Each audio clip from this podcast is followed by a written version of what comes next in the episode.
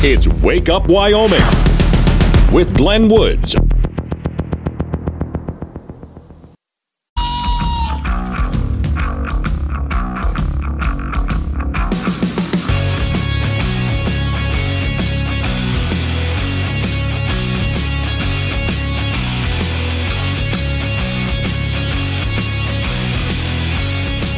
Six oh six the time. It is a.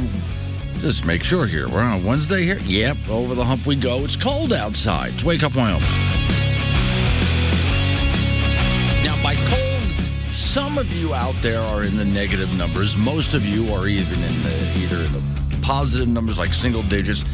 Where I am, it's like 15 degrees right now. I actually got up this morning and was walking out to my car and decided not to warm it up because ah, it's 15 degrees out. That lets you know how cold it got over the previous weeks. Negative numbers, I mean, sometimes brutal negative numbers. If I get up and I look outside and go, ah, pff, 15 degrees, ah, nothing. I got this.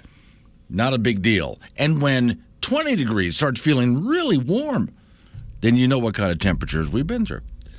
All right, so out of all of the things, and man, do I have a full schedule to. It, it just it's overwhelming what I have. Enough news to go through till the end of the week. If nothing else happened in news, which is not possible, I have, as Limbaugh used to call it, his stack of stuff enough to get through. But this, I think, is probably nationally one of the most important ones to take a look at. So let's go to Chicago where Mayor Lori Lightfoot is out. And she was pretty emotional about not winning. It was one of those things, the vote was split so many ways because there were so many candidates running against her. I think it also had to do her loss because she tried to, in order to win, gaslight people. We've seen this before with politicians. Our current president is one of those. Uh, president Obama was another one constantly just gaslighting people, hoping hoping that they don't know any better. She even tried to convince people, well, we're spending more money on police. We're taking guns off the street. Our, our streets are safer. Nobody was buying into anything that she said, or I should say, very few people were. So here's part of the story in front of me. Chicago former mayor Lori Lightfoot, Democrat, lost her reelection bid Monday night critics celebrating the end of her term. Under Lightfoot, the story says Chicago has seen soaring crime, which became a theme for her opponent's criticism. Homicides rose to the highest number in 25 years, outpacing crime ridden places like New York City and Los Angeles. Well, if you want to be number one, I mean, through her tenure, Mayor has been blasted for her poor relationship with law enforcement. She's saying we're hiring more law enforcement. Law enforcement's leaving Chicago. The opposite of that was true. City's department lost a significant number of officers in recent years, and crime went up. Plus, she just looked creepy. I mean, it was just that alone. I mean, I wouldn't vote for her just based on the Addams family lineage that she seems to carry with her or maybe the Munsters. You pick one. Lightfoot faced challenges from eight other candidates in the mayoral race, but failed to make the runoff after finishing the election in third place. I'm surprised she did that well. Chicago Public Schools CEO and budget director will face off against the Crook County. Uh, I'm sorry, I said Crook County. Cook County. There needs to be an R in there, honestly. Board of Commissioners. Uh, no candidate passed 50% because so many were running. After the mayor's defeat, critics wasted no time expressing their pleasure on Twitter that she is now just out. Now, here's, and we can dig in a little bit more to her than we should, but what I hope is that whoever replaces her is at least in some way better. Kind of like looking at New York. New York's gone through a series of bad mayors. And every time they replace a mayor, the person that steps up into the new position is no better. In fact, sometimes even worse. All right, so then it goes through um, political analysts talking about all of this. Uh, let me see. Former Georgia State Representative Vernon Jones, who lost his election to the U.S. House in November, explained the mayor just got the foot. Other Democrat mayors with uh, running with crime states are and living in places. In other words, if you're living in some place where it's just unsafe to be there, and you're the mayor of that town, well, worry about your job at this point. But also, the fact that this woman would stand up in front of the cameras and just lie about what's happening in the city. Crime is down. Really? Because I was just mugged. Quote, there is hope for my city yet, wrote one defense attorney in the area. Greatest potential improvement since 1900. And there was a co host of uh, Fox News saying that basically she was outnumbered. Lori Lightfoot lost her election. Perhaps she would have woken up when the place was referred to as the derelict of Chicago. Um, okay, I, I don't look at her trying to solve any problems in Chicago, honestly. I, I don't see anything that she did where she tried to solve problems in Chicago. Uh, she made not just made things worse, but then she lied about the results as well. She lied about what she was doing, the results. Now, again, I go to our current president and I say the same thing. He lies about what's going on. He lies about what he's doing to fix things, and he lies about the results he's getting. At this point, I, this current president has such a low approval rating. I'm hoping that next time around, which is, of course, 2024, next time around, that even Democrats will take a look at this guy, this current president, which I don't think that the Democrats can run him again, but let's see what happens. And they look at it and go, you know, we just can't do this again. We just can't. It's just not possible to do this again. The American people are not buying his lies. It's like watching the daily briefing at the White House. We've had some pretty bad White House spokespeople up there doing the press briefing that goes on every day. This one, this current one, is not only just flat out a liar, she's not even a good liar. She's not even a creative liar. She really sucks at it. Yet she continues to stand there day after day and try to gaslight the press and the American people, much like the president does. So it doesn't work all the time, in other words. That's what I'm saying. So who do we wind up in? If she's out, then who does Chicago get instead? I don't trust people in Chicago to make good decisions. I, I, honestly don't. I think that's one of the biggest problems that the American people have when it comes to picking elected officials, picking people to be in important positions like mayor of a major city or a governor. We oftentimes choose the worst possible people to do it. And then we go and blame them for being so bad, but we were the ones, as the American people, who picked them. We honestly need better people to run, and I point to the Republican Party. You guys suck at picking good candidates that will inspire the American people. We got to find good people that can run and deliver a good message and actually do something good for this country we as the American people need to be better at selecting who our leaders are going to be. This one out, but I really worry for Chicago they're going to get someone just as bad, if not worse. That's been their record. Let's see. I 80 John. Morning, Glenn. Did the windows fog up? No, they didn't, actually. Are you talking about the windows in my car when I was driving to work this morning? Actually, it did not happen. Larry and Casper. Morning, Glenn. As seen on Wyoming bumper sticker, welcome to Wyoming. Now behave. and then John and Gillette. Flying saucer lands in Chicago to pick up Lori Lightfoot. No one is surprised. See, now I understand what you're saying, John. I still go with the Addams family. Yeah, somehow or other she's related to Uncle Fester. Not sure how that works, but 615, wake up with time. Wake up, Wyoming. Sometimes the best way to K2 Radio. Got something to say? Chat him on the Wake Up Wyoming mobile app or call 888 97 Woods.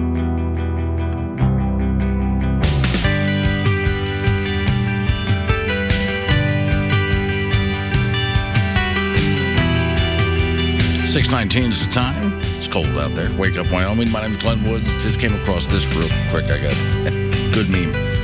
Since you're having probably your first cup of coffee at some point this morning, coffee doesn't care if you wear pants. Coffee doesn't wear pants either. Pants are dumb. That's the kind of logic that most people like first thing in the morning. About Lori Lightfoot no longer being the mayor of Chicago, voted out. Let's see, Heidi, John, and Greg and Cheyenne both are telling me that Lori Lightfoot has often been compared to Beetlejuice in her look, which I, yeah, I get that. Uh, no, I completely get the Beetlejuice thing. And then uh, I also looked at her and thought maybe she was Uncle Fester's sister, like she's Aunt Fester. I'm not sure how that. Kind of both of those worked. I don't understand how she wound up in that position. Now, I talked about her gaslighting because even during the debates, she was saying just a whole list of things that weren't true, and hoping that if she just says these things, just lies, that people will just believe her. Now, again, our current president does this. Get a load of this. Story I have in front of me, Fox News. President Biden and top White House officials repeatedly stated last year that oil and gas exploration companies were sitting on 9,000 unused drilling permits. I figure the administration admitted later, like just this past Monday, was inaccurate. Even the president named that over and we got the 9,000 and they're not using them. Bureau of Land Management, which oversees about 250 million acres of federal lands, alters estimate for the current number of approved but unused applications from 9,000 to about 6,000. Hmm, okay. But you see, there's still a problem here with that. Even though they revised it down by 3,000, there's still a problem. Well, we gave them these leases, they're not using them. Okay, try to go through the permitting process. Okay, you got the lease so you can lease the land. Now you got to go through the permitting process so you can actually use the land and extract the energy. That's going to take a while. Remember, I told you this before. Biden, when he was running for vice president and was on the stage debating Sarah Palin, Biden, eh, Palin said, drill, baby, drill. Biden said, oh, that doesn't make any sense. Drill, baby, drill. Find oil somewhere, it takes you like 10 years or more to get to it. Well, yeah, because of the permitting process. If that's out of the way, as we saw in North Dakota during their big oil boom, when that happens on private land and the federal government has very little control over it, well, lo and behold, someone finds oil and we can get it out of the ground within a month or so. Okay, rec- here's a quote. The record profits oil companies made in 2022 in the thousands of approved but unused drilling permits.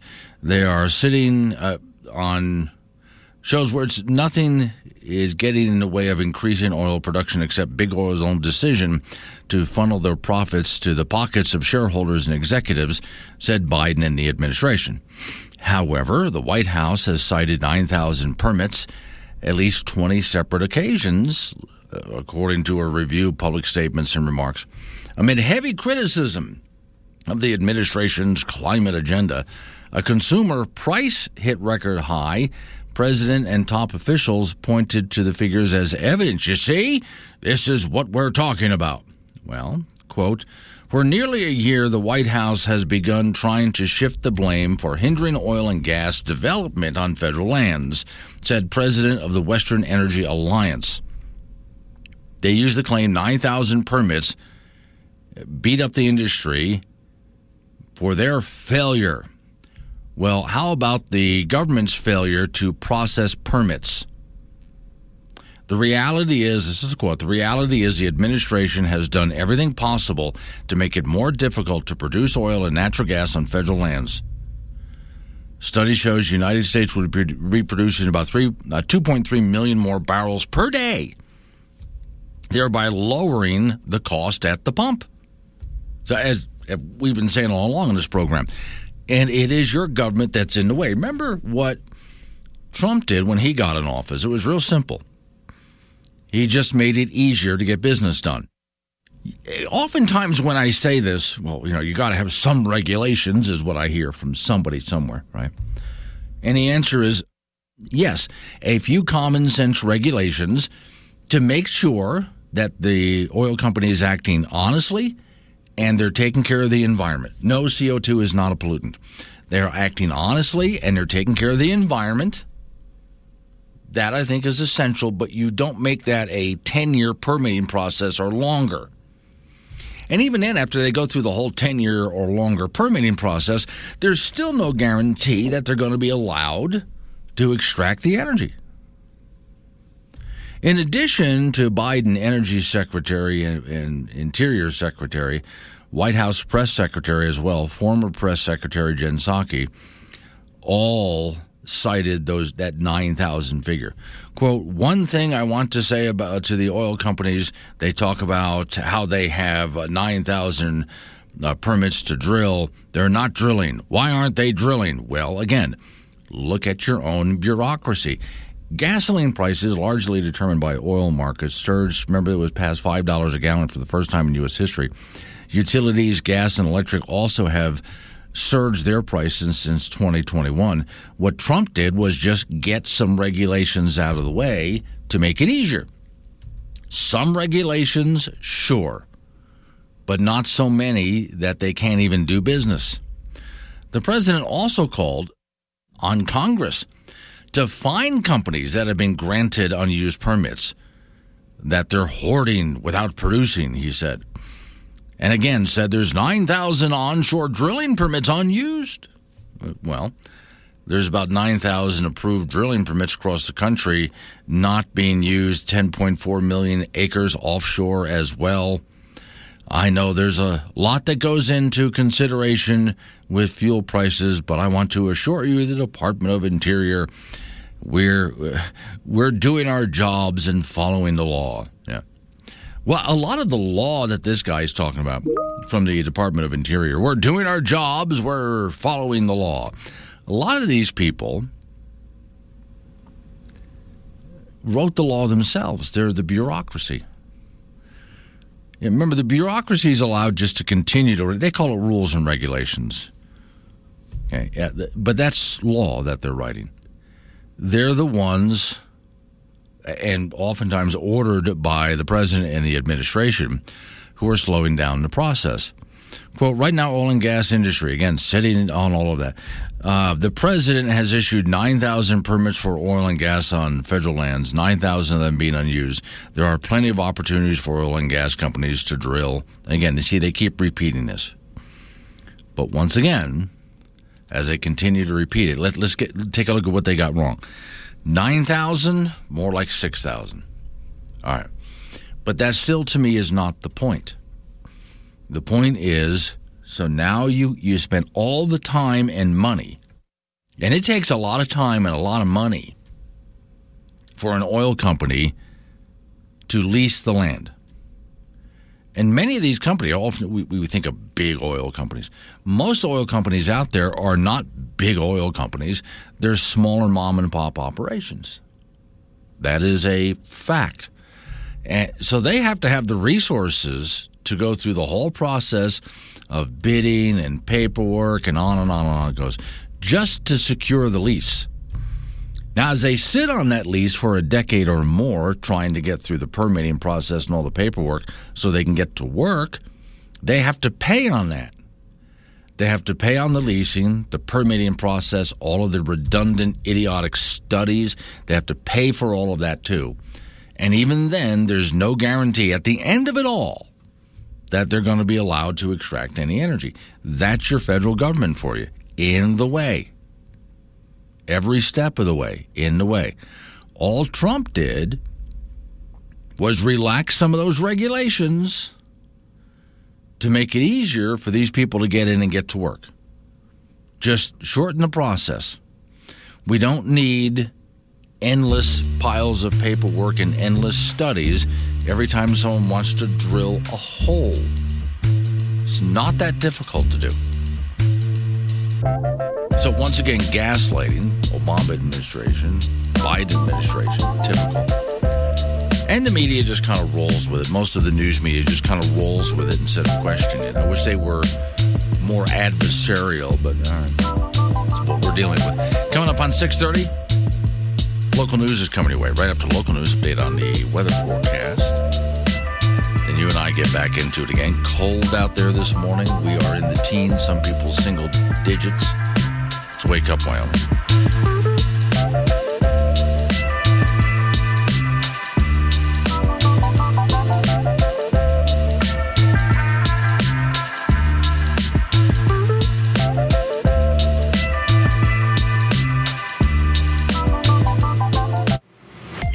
Wyoming. Wake up, Wyoming, with Glenn Woods on K2 Radio.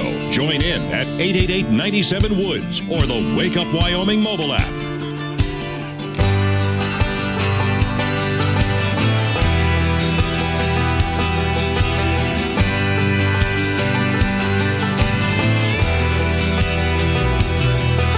Okay, I you changed my mind. I, I'm about to talk more about gaslighting, but you guys keep talking about Lori Lightfoot, so let's go ahead and do this.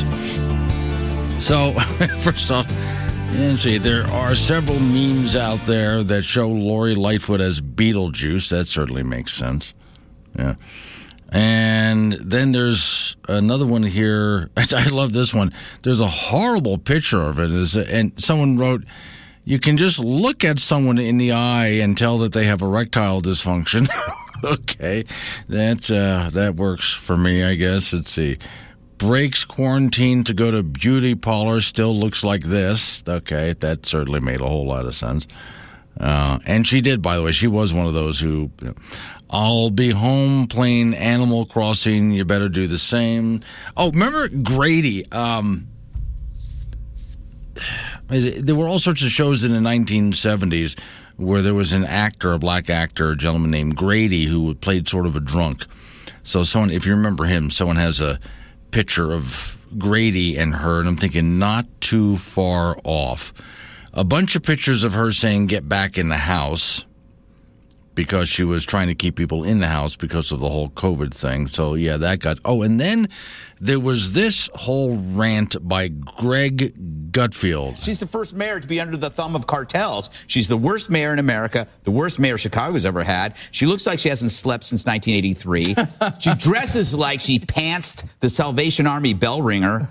Why don't the Democrats call her out on her record? Why don't they say anything? It's because they're cowards. And two, she's protected by her diversity shield, right? A black lesbian left winger. So she's like, I mean, they're w- willing. Who pants the Salvation Army guy? exactly. So they're willing to let the city just be run into the ground. A 40% increase in murder. No white guy could get away with that. And then there's this meme, which I really like. Uh, she's so she's so ugly, it looks like her hair is trying to escape off of her head. Okay, so she's no longer going to be mayor of Chicago. Like I said earlier this morning, so they replace her with what? Exactly. Now, Greg in Cheyenne has it right. Chicago politicians have been leaders in corruption for over 100 years. Yeah. yeah honestly, uh, never, never has Chicago really had a good mayor that wasn't corrupt. Let's see, Mark in Centennial. Does the government lie to us? He sent me. I'll go ahead and check out that link. Chris in Glenrock. It's not the Addams family that she looks like. She's Beetlejuice's sister.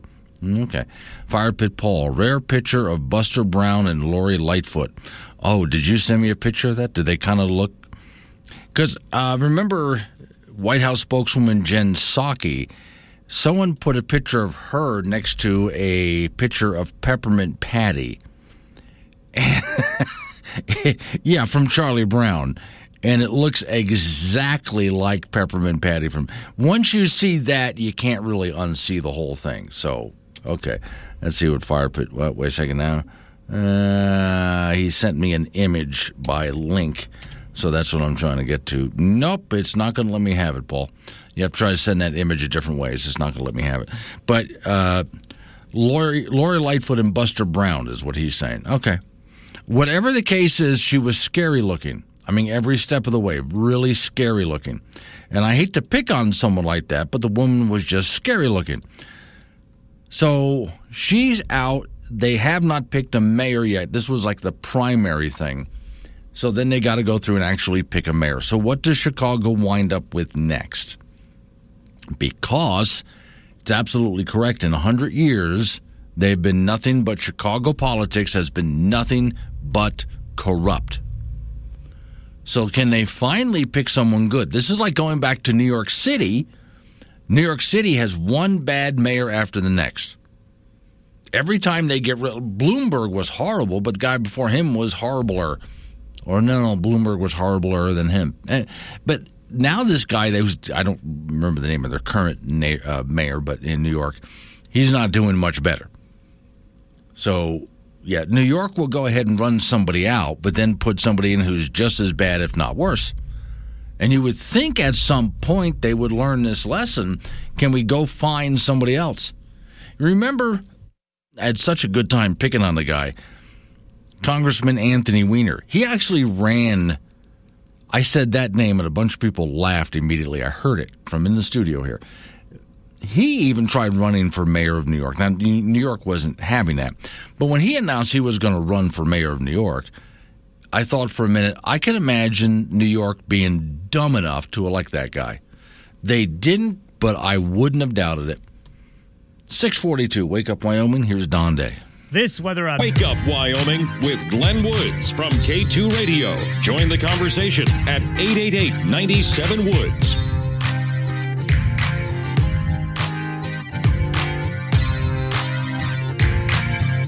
Six forty-eight is the time. It's Wake Up Wyoming. Off we go to the ice box. Frank Gambino is waiting by. Uh, so, Frank, do you remember Wyoming Olympic skier Jaelin Kauf? She, yes, um, Jackson or Alta. Uh, yeah, Alta, Wyoming. Uh, Alta, Wyoming, which is a Teton County area. Yep. And now she's done well. She's medaled before in the Olympics and so on. But this last Olympics, she didn't quite make it. She fell just short of winning a medal for anything. She just won another world championship. She took the silver. And- oh, at a like a World Cup event. Yes. Good for her. Yeah, I came. So I follow her on after she went to the Olympics last time around. I went ahead and started follow her on Facebook, and so I get up this morning, start looking for what's going on around Wyoming, and there's pictures of her uh, skiing in the event and holding up the silver medal, all proud and stuff like that. So she's now considered about the fifth fastest skier in the world. Really, Yeah. I think you should race her. Uh, yeah. Good luck with that. Maybe if I tripped and fell and slid down the slope, I might have a, a chance with that. Boy, But it- that, that would be priceless. Yeah, this is not just skiing though. I mean, they got to do flips and you know, Well, I mean, you, you, you're experienced, aren't you? You know, you And how to fall down and- you, and you flip know, you could over now you and- just bring your ski uh, skis up up here and yeah. you know and say, "I'll take you on right now." Okay. If I made it down to the bottom of the hill without needing an ambulance, I would Yeah. consider that a gold medal. Yeah. Compared to watching what she does, because this is not just straight downhill skiing. Again, they, they they do like a, there's a jump on the way and other things like that. I'm not sure, uh, sure all of what the event evolves, but I have a story here in a video of her against the person who just barely beat her out, which gave her the silver medal. But that's all up in the Wake Up Wyoming site. But she's got quite a record here, and she's been featured on a lot of sporting television, NBC, you know, and so on. They've all done features on her. 26 years old, just a delightful young lady, and people love watching her ski. It's just a shame that during the last Olympics, she just missed out on getting in line for that medal. However, she may be in the next Olympics. she probably will be at only 26 years old. Yeah. got- yeah, you got time. Yeah, she got plenty of time to go ahead. And then to win this last medal here that she just won, that silver, that definitely puts her in the running as well. So there we go. We got our own Wyoming girl who's still out there kicking butt and taking names. Stay healthy. Yeah. Oh, there's the thing. Between now and the next healthy. Olympics, stay healthy. Yeah. All right, junior college basketball. The Casper College men and women both won the Region 9 North. The Casper College men will host the Region 9 tournament starting a week from tomorrow in Casper. The T-Birds did lose their regular season finale on Monday to Eastern Wyoming 101-99 to drop the 22 and 7. Jamison Epps threw in 47 points for Casper in that game. The Casper College women are 27 and 3, rated 15th in the country after a big win over Eastern Wyoming on Monday. The women's Region 9 tournament will be in Scottsbluff at Western Nebraska next week. The LCCC basketball teams uh, had their games with Northwest DePaul canceled yesterday due to road conditions. The state 1A and 2A high school basketball tournament will begin tomorrow in Casper. In the 2A boys bracket, Shoshone and Tongue River will start things off at Casper College at noon. Bighorn and Greybull at 1.30. Pine Bluffs versus Kemmerer at 7.30. Wind River will meet Wright at 9. In the 2A girls bracket, also at the college, Sundance and Kemmerer at 9 in the morning. Rocky Mountain and Burns at 10.30. Wyoming Indian will play Tongue River at 4.30. And at 6 p.m., it'll be Lingle and Shoshone. In the 1A boys bracket tomorrow at the Ford Center in the first round, Kaycee plays Cokeville at noon. Upton and Farson at 1.30. Southeast and Burlington at 7.30. Saratoga and Hulett at 9. In the 1A girls bracket tomorrow at the Ford Center, the breakfast game at 9 a.m. will have Upton against Little Snake River, Cokeville and Rock River at 10.30, Burlington and Arvada Clearmont at 4.30, and Southeast will play in Cabot at 6.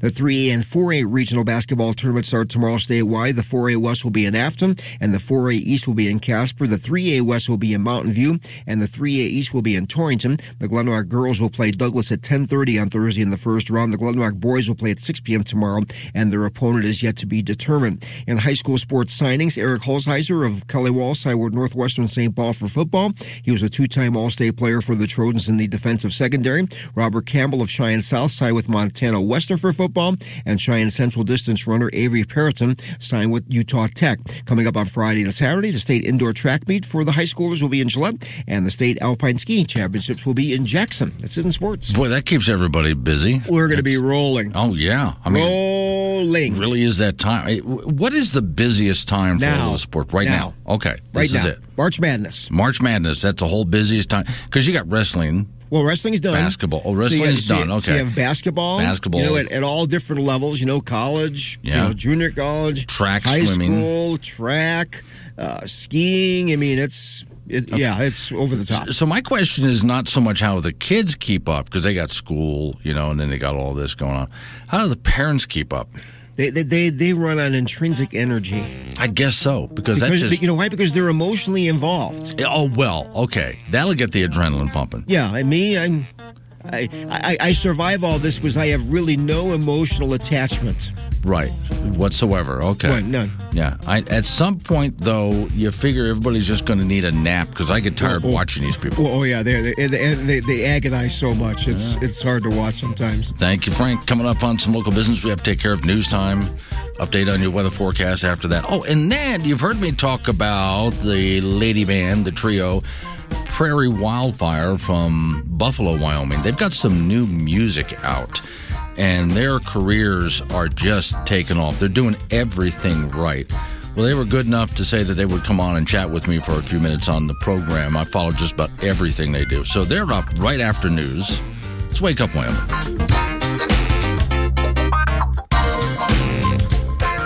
Wyoming, this is.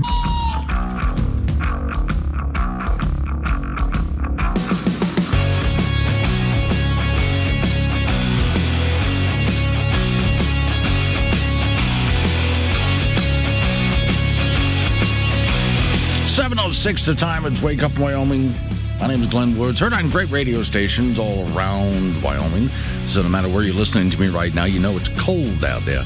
This hour, 745, Don Day, your regional weather forecaster from Day Weather, is going to join me to talk about what's just a really disruptive forecast. As you know, every year I host the Chugwater Chili Festival. Me and a guy named Alf from down in Cheyenne. We get together up on stage. Some years ago, I hop up on stage to introduce the next band up, and three ladies come up and, and start singing, which made me spin my launcher around and go, Whoa, they're too young to sound that good. And I immediately went over and found one of their moms was there in the audience, and I got a CD from her and been following these young ladies ever since. That's the Prairie Wildfire Band out of Buffalo, Wyoming, who started when they were. Tess is with me on the phone. Tess, how old were you when you guys started playing music? So I think we all kind of started at different ages. Um, I'm actually a kind of a newer recruit of the band, so I've only been picking with them a couple years ago. But I think that they formed in um, in maybe like 2017, and I think we all started playing music when we were about eight years old. Okay, so there's Tess, there's Sage, and there's Morgan that played. Now, how did the three of you get together and start working as a band? Um, well, so we all learned from the same teacher, and as I'm sure anybody around small Wyoming towns knows, like you just kind of know everybody, and so we've been all like picking together for fun just as long as I can remember. And in the summer of 2020, they were they had quite a few shows. At that point, I think they all got together because their our music teacher Lynn Young introduced them and helped them get started and kind of taught them how to be a band. And in the summer of 2020, um, they asked me if I'd come pick some shows with them, and Okay. now we're three years later and we're doing quite a bit. yeah, and yeah, doing quite a bit because so that was in the high school years. So are you all what college age about now? Are you all off to school? Yes, Yeah. yep, we're all out of high school, and Morgan's actually just about to graduate college. So how do you then? It was hard enough to juggle, you know, high school and then going in and playing. How do you do college? Are you even going to the same college? Yes. No, so everybody is kind of scattered right now. Sage is all the way in Tennessee. Um, so it's it's been a pretty big struggle. A lot of Zoom calls, and the nice thing about it is, is they are they're both going to college to um, study music, and so luckily their professors can be pretty understanding when they have to take like a week off to go play a festival somewhere because Right. you know that's what they're learning to do. Now I know you from again Chugwater Chili Festival. I see you every single year there, but I also know that you play up in Buffalo at the Occidental, which is one of my favorite places to stay. So you, of course, will play around the region. But let's talk about other places that you play because I've heard you out in Nashville somewhere. I mean, how, how much of the country are you covering here? Um, right now our tour is looking pretty big. So so far we have played we've played shows in like um Tennessee and North Carolina. That was just in this last year. And our summer is looking pretty darn full. We've actually booked at the Station Inn, which we are so so so excited about because that is um, just like a very historic bluegrass venue in Nashville, Tennessee. And then we'll be headed um, kind of up through Maine and then into Wisconsin and Ohio. And all of that will just be paired with a bunch of touring all around the country. So that's super exciting. And then I think one of the biggest things we're looking forward to is um, next November, we have been invited on a bluegrass cruise Oh wow. to! Aruba. Wow! So we'll be out. Yeah, we'll be headed for Aruba out on on the ocean. you don't tend to put Aruba and bluegrass together, but it works for me. Okay. Now, the music you're playing, some of it is really traditional bluegrass music. You throw a few country songs in there that weren't originally written bluegrass, but you made them bluegrass. But then you have a few of your own songs, too. Which is always fun to hear something you guys have written and put together yourselves. What I think I, I really enjoy watching is when you ladies are on stage is it's multiple instruments and a lot of switching up on who's doing the vocals for what. It- well, you, you trade it off quite a bit, don't you? Yes, we do. You know, we're all um, we all love to sing, and we all especially love to harmony sing. And so it's just so much fun to have that versatility inside the band. And you can see it keeps things like interesting when right off the bat, the first three songs you do have a different sound and a different lead singer. It's just like another edge, I feel like. Yeah, I remember one year at uh, Chugwater Chili, Chili Festival, you guys just about got a standing ovation on doing the Auctioneer, which is not an easy song to do because that gets a little bit faster every time you do the Auctioneer part, right? No kidding. Yeah. So now you got some new music coming. I got your original CD. I remember that coming out. But you've got new music coming out too. I originally, I just recently wrote an article on you guys because you had a a new single, and it turns out, are there two or is there just one? So there is, in fact, two um, new singles. I suppose that doesn't necessarily make them singles. Yeah. Kind of like a double. You know, our our label thought that that would just kind of be a fun way to like switch it up a little bit and try and push two different songs that are definitely advertising for two different audiences Okay. So and kind of put them at the same time and see where they can go. releasing a single is a whole lot different from way back in the days when a 45 would hit the record store. So how do people get a hold of the single today if they want to hear it or download it or buy it from you?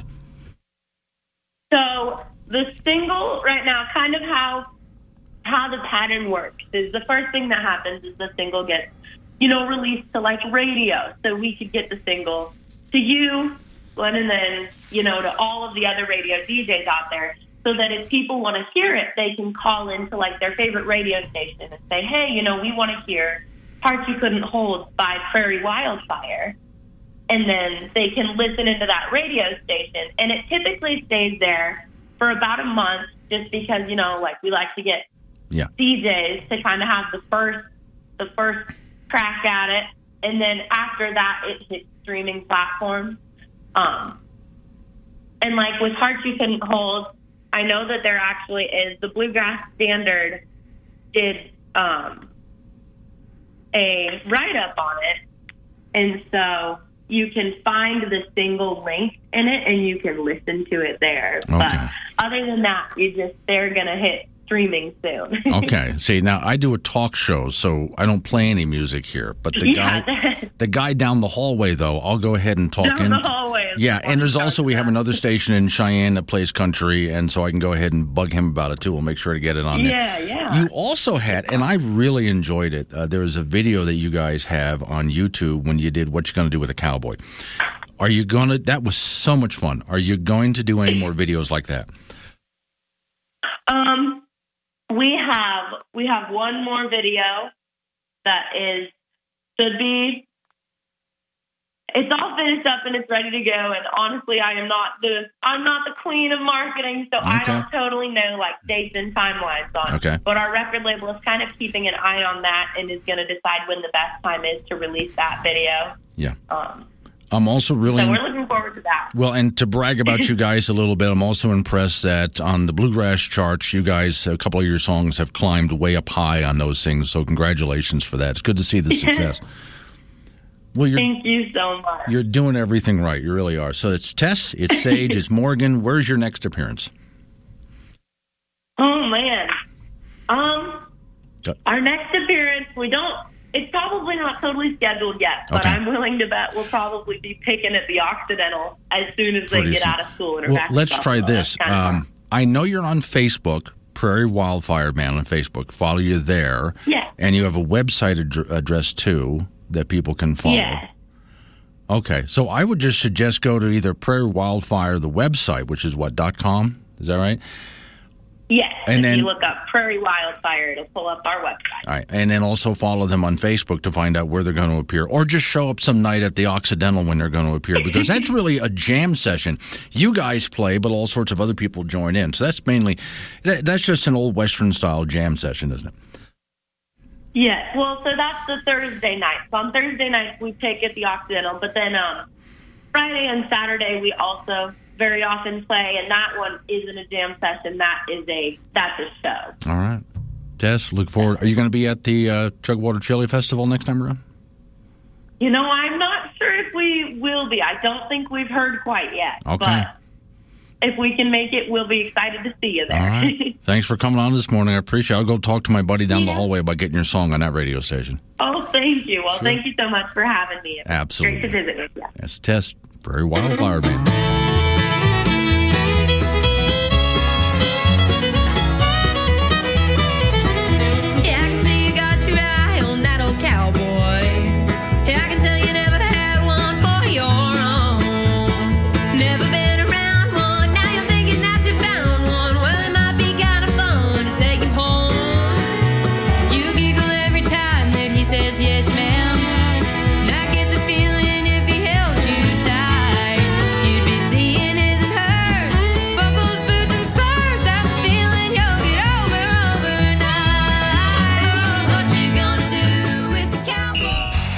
Your day with Glenn Woods. Did you just hit the snooze?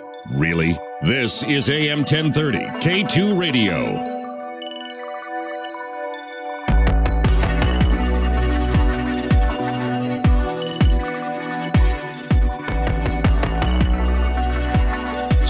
Is the time. It's Wake Up Wyoming. My name is Glenn Woods. Thanks for joining me. Let's get back to the news here. So, some people were wondering about the crossover voting bill here in the state of Wyoming. That's on the way to the governor's desk. We see if he signs it. I think he probably will. If enacted, the law would prohibit voters from changing their party affiliation during the 96 days leading up to the primary election. And you've heard me talk about this, where I say, you know, the the longer you can stretch that out, the better. But it keeps people from hopping political parties during the primary. Story from WyoFile says for lawmakers aspiring to limit so called crossover voting restrictions and how and when Wyoming voters may affiliate with a certain political party, ninth time may be the charm. House Bill 103, political party affiliation, uh, which again takes away your ability to do this right up on election day. Heading to the governor's desk, it has cleared both chambers of the House and Senate. That is further than any of the legislation. There were Eight times different bills, different forms of this. And it always fails for one reason to enact. The, the story from WyoFile here says its journey has been bumpy, like uh, two other anti crossover voting bills this session. However, senators rarely use a rule to resurrect it. It actually died earlier in this section, and they resurrected this thing. Quote, it's probably been the most vetted bill they've ever seen, according to Senator Bo Biteman. He's from Ranchester. Biteman led the Wyoming Republican Party's charge to put a stop to registered Democrats and minority parties and independents from changing their party affiliation to participate in the Republican elections. That's what everybody, because obviously Wyoming's so heavily Republican. At the last minute, people change parties, vote, change back. Now, you've heard my answer to this. It's meddling in another party's affairs. And I did have a gentleman call this program um, a week or so ago, and his idea was, well, that's telling him what to do, and he should be allowed to do this. And my answer, well, I had to ask him first of all, are you a Republican? And he said no, and he didn't want to tell me what a party affiliation. I thought maybe that meant he was a Democrat. He might have been an independent, but he didn't want to say what party affiliation he was, if any. But he will go and vote in the Republican primary and then switch back and thinking that's his right to do that. Well, if you're not actually a Republican, then you shouldn't meddle in the Republican primary. I would bet the Democrats would really be upset if a bunch of Republicans switched over to the Democrat Party in Wyoming, voted for who they wanted the Democrats to run, and then switched back for the general election.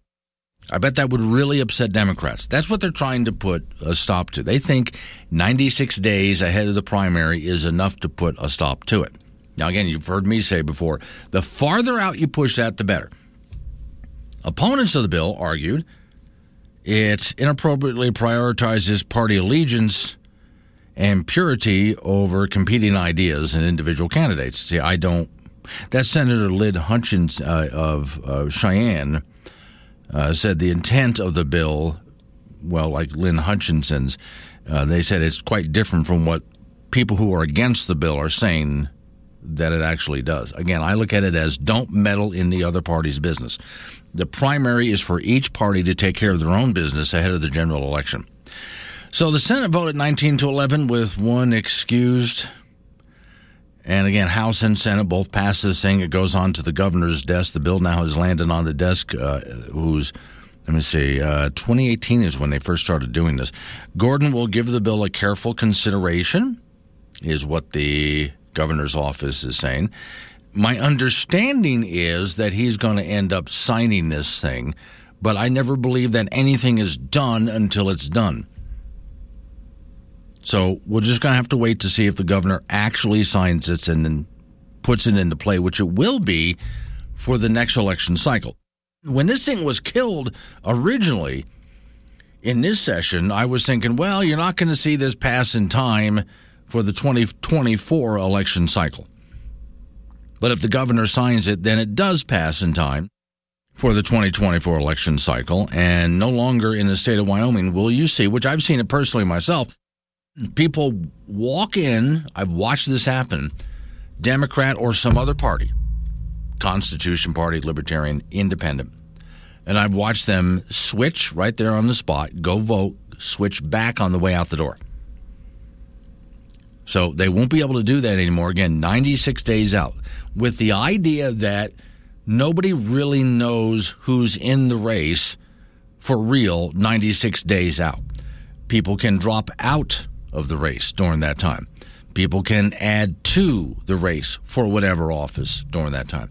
Some people have tried to make the argument, well, but there's nothing but Republicans running in, in my district, and I'm not a Republican, so what am I supposed to do? Because they know the real election in that case happens during the primary. And my answer to that has been if your party, whatever party that might be, if your party couldn't come up with anybody to run in your district, do not blame the Republicans for that. They did not do that to you. And your party needs to get its act together and find somebody to run. All right, we're coming up on some local news update on your weather forecast. 745, Don Day's going to join me. Don Day's got to look at your, not just uh, rest of this week and weekend, but next week forecast. The crystal ball is cloudy on that. So he's got models that he's looking at, but he doesn't trust them. We'll explain that 745. And we'll get into open phones too. Triple eight ninety seven Woods, wake up Wyoming.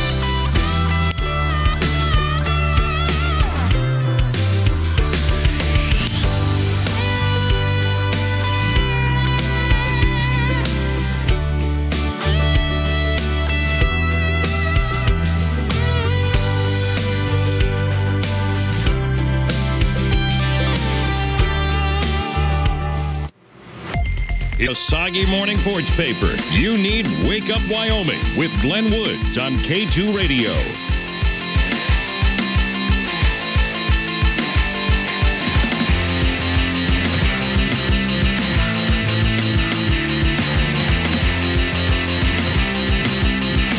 Thirty-six. The time. It's wake up Wyoming. My name is Glenn Woods. Thanks for joining me. Okay, stop everything. Music too. Hold it.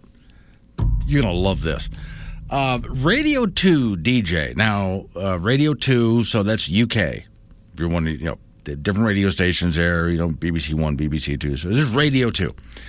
DJ Scott Mills missed a holiday broadcast because he was locked in his electric vehicle for five hours. BBC Radio 2 DJ shared an unfortunate accolade with his listeners Monday.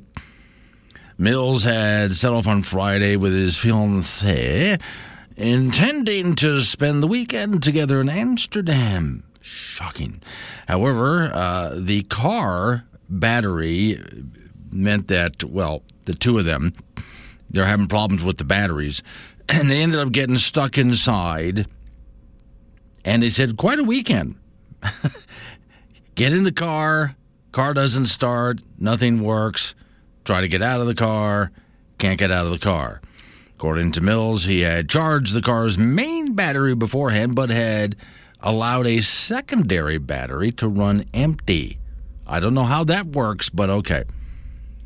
So we're locked inside the vehicle for five hours. Look, if you're locked inside a vehicle for five hours with a pretty lady, I mean, but until recovery people arrived and finally towed us away. How do you explain to your boss, I wasn't able to arrive at work for an important broadcast because my electric vehicle. The Chevy Volt is upstairs. We'll be able to take a look at it. So what's charging the, the batteries right now? What, where, where's, what's the source of uh, Well, electricity? here, it's, it's coming from the building. I mean, uh, is it um, what's our mix of power? Oh, actually, Lansing feeds the building. So I don't, I don't know. They're uh, I bet you they're a bit of coal. Well, they're on natural gas, aren't they? uh, right now the car is charging off of your grid. Right. It would be charging off uh, our grid, which is 90, about 95% coal. Yeah, so it's coal. Yeah, and in fact, uh, ninety-five percent coal. If he's correct about that, still though, there's natural gas and other sort. Very little of it would actually be wind and solar. So that is a coal-powered car. I'll at least give that guy, the DJ in the UK, uh, credit for helping out the coal industry and the rest of you that are driving electric vehicles around the state of Wyoming. Thank you for supporting coal the way that you do. We do appreciate it. The coal mining industry appreciates too. Before you face the day at 888 97 Woods. Wake up, Wyoming, with Glenn Woods, live on AM 1030 K2 Radio. 745 the time, wake up Wyoming off. We go to talk to Don Day, day weather. So, Don, let me tell you about what getting acclimatized is like. I get up this morning, I check the temperature before I head out the door. It says it's 15 degrees.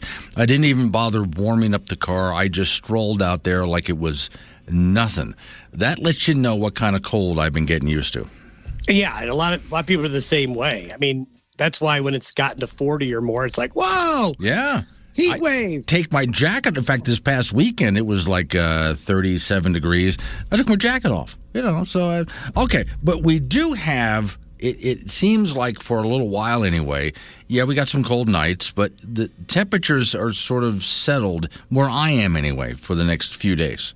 They are settled, but they're they're still going to be when you look at average temperatures for early March, they're still going to be coming up short. Uh, Okay. most areas are going to be in the 30s. Uh, you get out in the western valleys, those snow-covered valleys, they won't even get out of the 20s. Now, usually, what you see in March is you start to see those average temperatures for places like Laramie and, and Casper and Cheyenne start to get into the low to mid 40s. Okay, as the month goes on, those go up. So the 30 year average lower to mid 40s. We're going to be 5, 10, some days 15 degrees shorter than that. And those nights are going to be pretty cold as well. So it's still going to be chilly.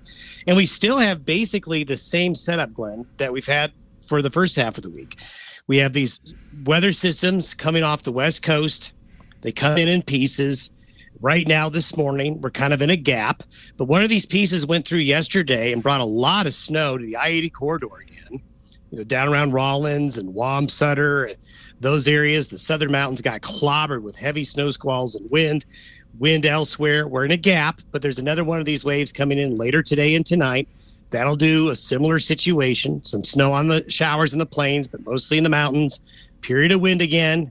Guess what happens as we Yeah. get into Thursday afternoon, a break. Then late Friday and the Saturday, another one of these comes through. Okay, rinse and repeat, rinse and repeat. Um, Right. Let me ask you because you went with your Cowboy State Daily podcast you do every single morning. You went into a little bit of detail about the snowpack, and I was wondering what is our after all of this the western drought situation look like?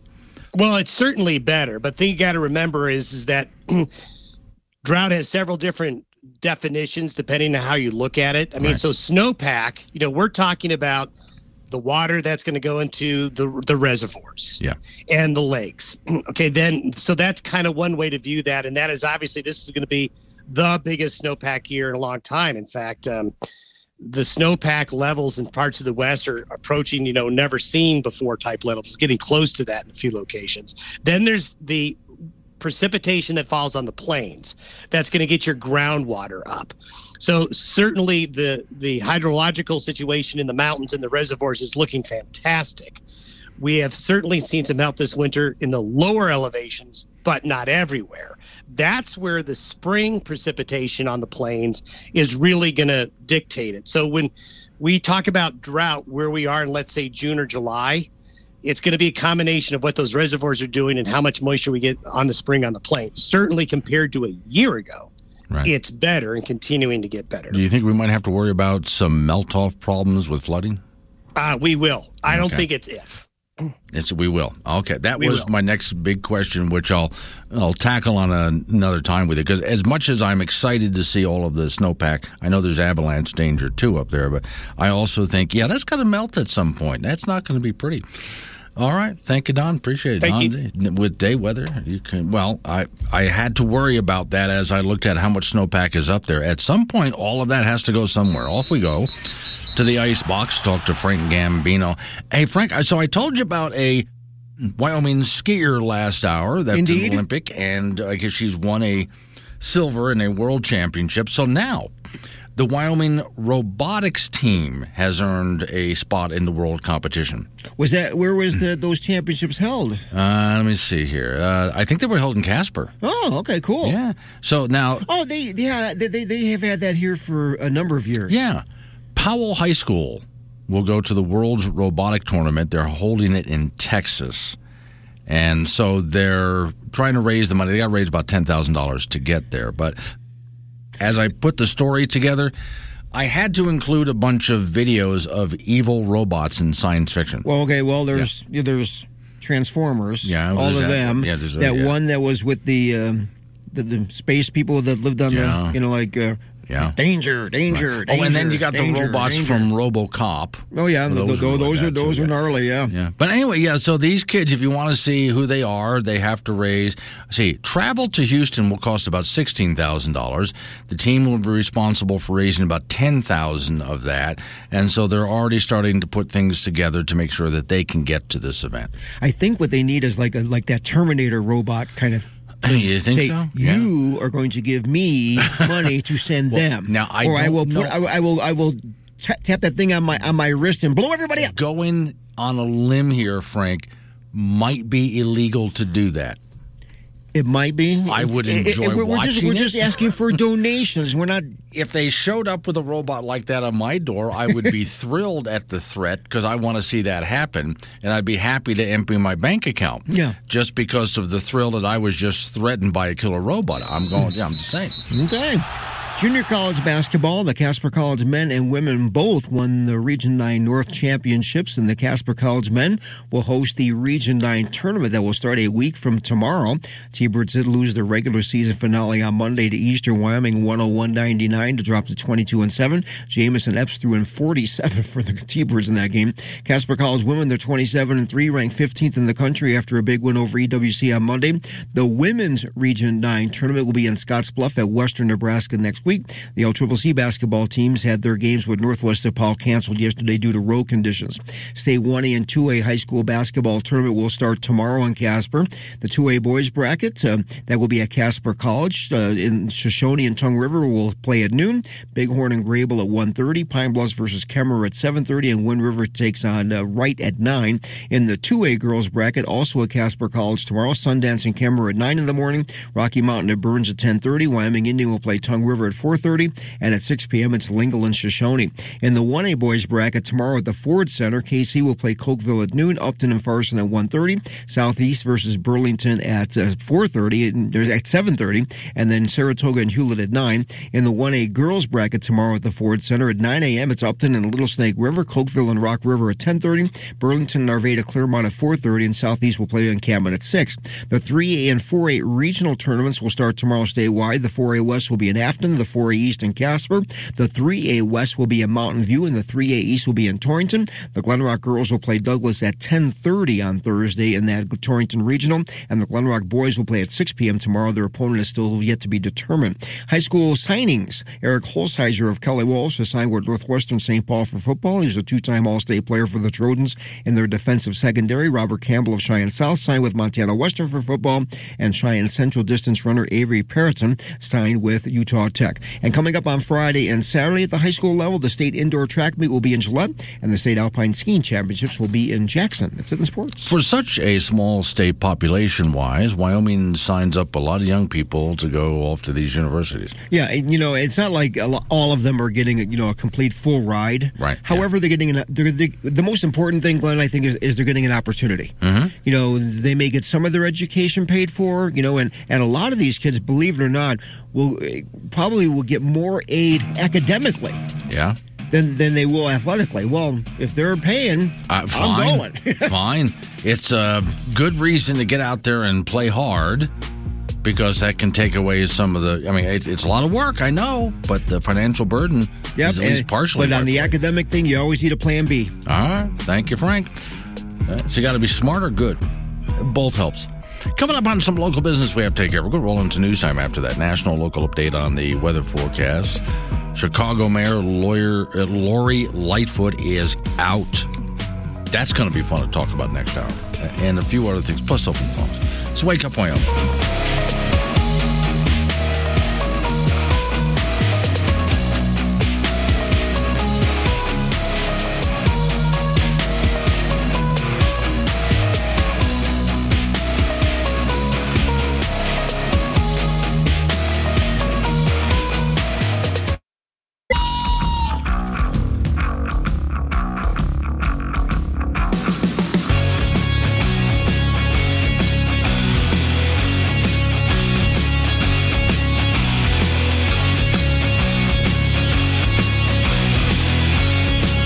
Six the time. It's Wake Up Wyoming. It is a Wednesday, and over the hump we go. Yeah, it's on the cold side. Wow, I, temperature where I am dropped.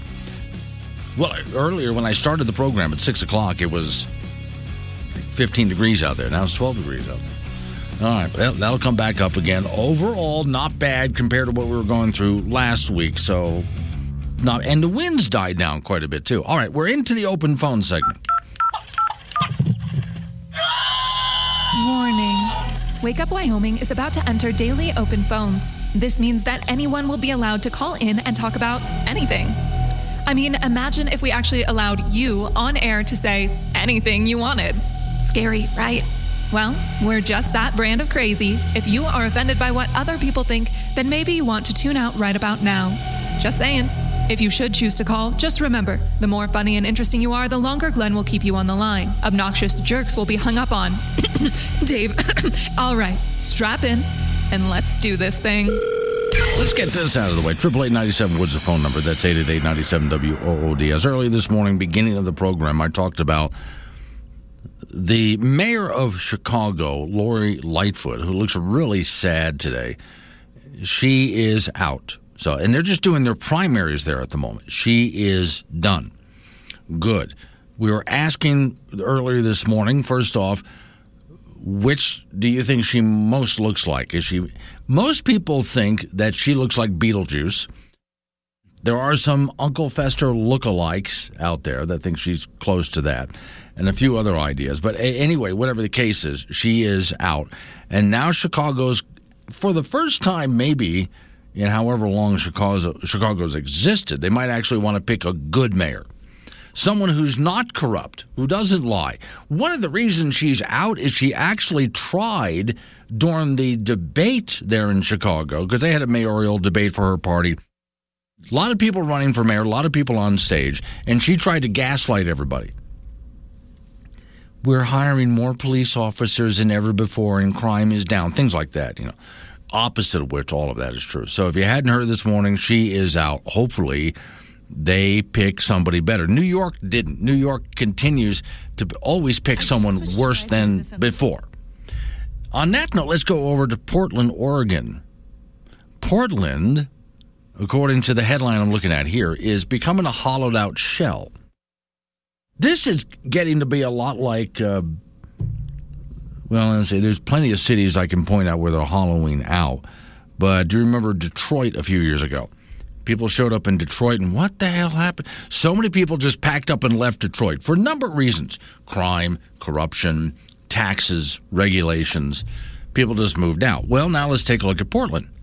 Neighborhoods are trying to keep it from happening to them, but crime is surging. The story that I have in front of me Ben West remembers when Portland was funky, artsy, crown jewel of the West Coast. Portland is a hollowed out shell, he says, of what it used to be. Businesses are fleeing, leaving for greener pastures. Normally, when I talk about something like this, I'm talking about California. This is Oregon. Public safety across Oregon, officials are complaining of rising crime in their communities. According to police data, crime is spiking, not just picking up, spiking much more dramatically than the statewide average. Portland metro area is made of three counties. The increase that they're seeing is nothing like the increase they're seeing in other neighborhoods outside. The main county is in Portland itself. That's where the big spike is happening. So, between a crime, again, taxes, regulations, et cetera, et cetera, this continues to happen in city after city and state after state across America. There is flight. And I'm okay with that. If people want to flee, go right ahead. We've talked about this before. Go ahead, take off, go somewhere else. You could have stayed and fought and tried to fix, but you could, for whatever reason, you weren't able to, or you didn't want to, you didn't want to try, whatever the case. And so you're leaving. Okay. Wherever you go, remember, do not bring those politics with you. I'm not saying put on a MAGA hat. Okay. Just don't vote the way you were voting before. That was the problem. On that note, ladies and gentlemen, they are far better than Onion News ever was, and I've always been a big fan of Onion News. Babylon Bee with their latest song.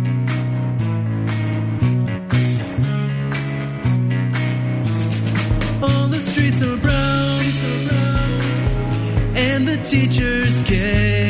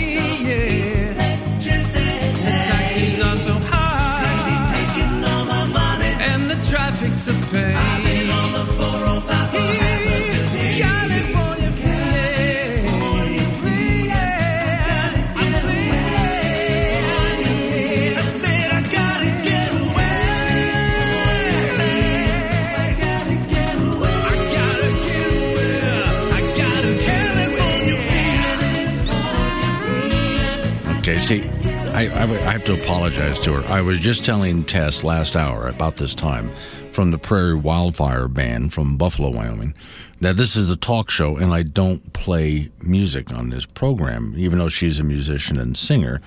And then I turn around and play this crap. Well, also from Babylon Bee. That's the second song they've come out with about leaving California. There is this one, Beach Boys.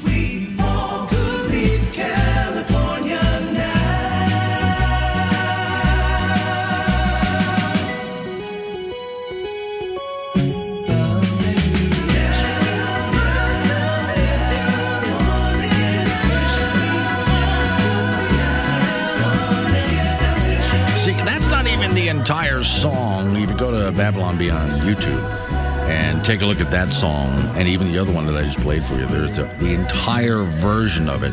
I never played the whole thing on the air, but anyway, you get the idea that uh, there are places around America, from New York to Chicago, Oregon, Washington State has, of course, Seattle, Washington. A lot of these places are cities I used to want to live. In fact, there was a time many, many, many years ago when I was first starting the radio business, I thought to myself, I'd love to live in Denver, work for KOA radio. And I don't, I don't want anything to do with them right now. I don't want anything to do with them. You see how much it's changed. 815, Wake Up Wyoming. Your morning travel network. 888-97 Woods or chat him on the Wake Up Wyoming mobile app. This is AM 1030 K2 Radio.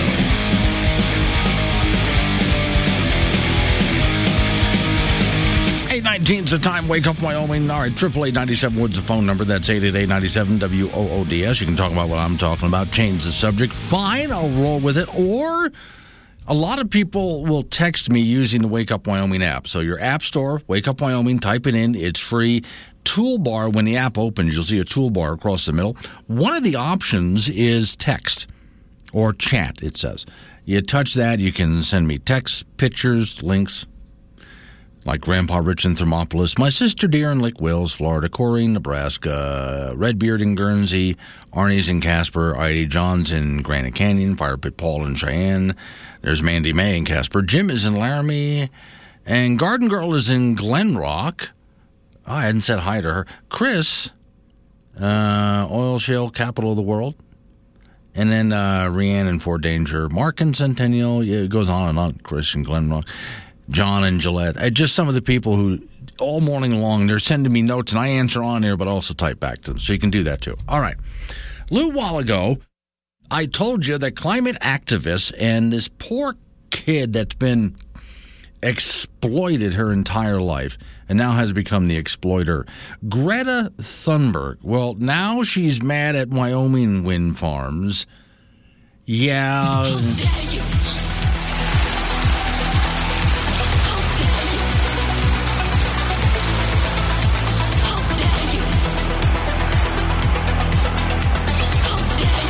I, I really want to play this at some dance club somewhere. Okay, so Thunberg, you know she's 20 years old now? Chained herself to the front entrance of a Norway Ministry of Energy Monday to protest wind turbines that were built where an indigenous people call their home. Also, it disrupts the reindeer, the migration of reindeer. And of course, they were arrested and then let go. And they went right back to do that again. Okay, well, Arnie Brand, Brand, Executive Director, Albany County Conservation based in Laramie, told Cowboy State Daily she understands, Annie, I'm sorry, she understands activists, their concerns because the same problems happen here in Wyoming. Members of the conservatory are very concerned about the impacts to wildlife as they keep opening up more and more and more of these wind farms. So add that to the list of stuff that Greta is upset about. She said currently 12 wind projects in development in Wyoming. Quote, it's disgusting, and these complaints, uh, these, these companies, they don't care. According to U.S. Fish and Wildlife estimates, Two Rivers Project will impact nearly a third of the golden eagle population. Think about that. Quote, it's a continental project because we're seeing it from Mexico to Canada. Uh, BluEarth Renewables, which is developing Two Rivers project, called, told Cowboy State Daily earlier this month that the company has been working with the U.S. Fish Wildlife as well as Bureau of Land Management on the layout and design to mitigate eagle populations in the area. Well, hang on. As we've talked about before, if an oil company puts up one rig and one eagle dies anywhere near it, that oil company is in big trouble wind farms are allowed to take so many eagles per year, and it's okay. Spokesperson for the company said these efforts will continue throughout the life of the project. Duke Energy, which operates top of the world wind farm, Converse County, is using uh, detection systems, which every time these big birds get into the area, the blades stop. Now, that's crazy. There's constantly birds in and out of the area. You're going to stop them every time this is add this to the list of why this en- a form of energy isn't reliable, because you got to constantly shut them down for all sorts of reasons. It's too hot, it's too cold, it's too windy, it's not windy enough. Birds in the area, snow, ice. Steve Milloy, an analyst with the Competitive Enterprise Institute, who serves on the EPA transition team from the Trump administration, told Cowboy State Daily the impacts of wind energy to wildlife well, they're going to become more apparent as more projects are built, you think? Milloy cites article February 28th edition New York Times about the 23rd uh, the 23rd whale that is now washed up on the East Coast. Article contemplates a number of possible causes. Added to that list is well, it could be the wind farms we're building. The reason they say that is because they didn't have a problem with any whales washing up until this until they started building wind farms. That's why people think maybe it's wind farms. We don't know that for sure yet. But add that to the list of real good possibilities because they did not have that problem until the wind turbines were built. Quote Greta said she thinks the world is going to end, but we can't put wind turbines in Norway because the reindeer herds are going to be disturbed somehow. It's crazy. They say whatever needs to be said at the moment, Milloy said. So uh, recently, uh, let's see, from uh, someone went on vacation here to Norway, where her husband, who is a descendant of Norwegians, did a family tracing expedition, saw signs of Norwegian farms had uh, put up wind turbines in their meadows and began to see the impact of that. She said, despite all of the open area Wyoming has, the number of wind projects going up is eventually going to lead into some unintended consequences across the state. You can't build wind and, and solve everybody's dilemma. It's not space efficient, she says. Okay, well, um, you, you get the basic idea of the story. It's interesting that even Greta, of all people, has turned on the wind industry in that one place.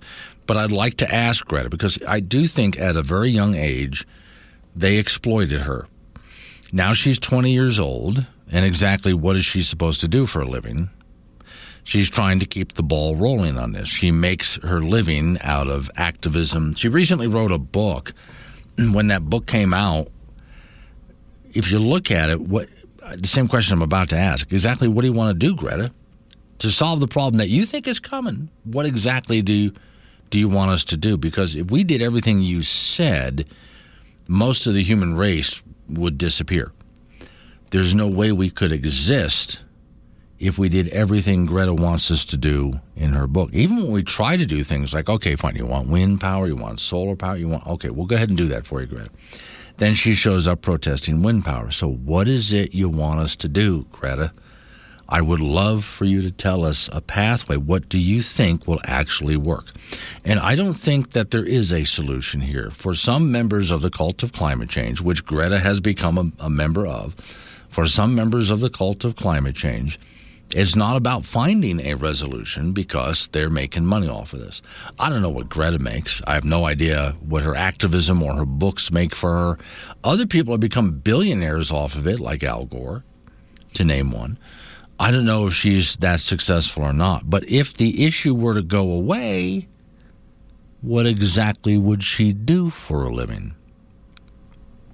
That's one of the reasons that I, I look at people who make a living on climate activism and other types of activism as people who really don't ever want to solve the problem that they claim they want to solve. Because if the problem goes away, they're no longer making a living at it. And then what exactly are they supposed to do with their lives? All right. So Greta will continue to do this for as long as she can possibly milk it, which she hopes is for the rest of her life although she honestly does think that she's not going to live a very long life at the same time.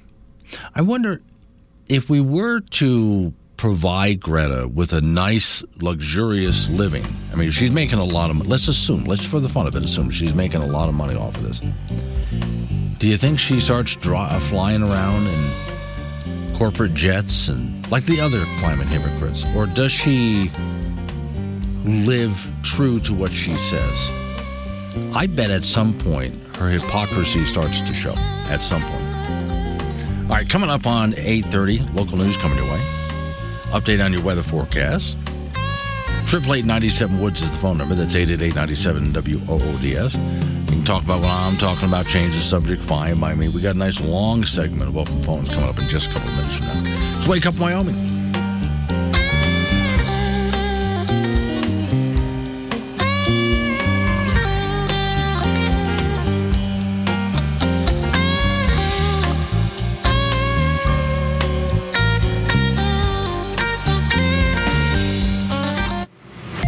Hear chat on the Wake Up Wyoming mobile app and get your opinions straight to the studio with K2 Radio.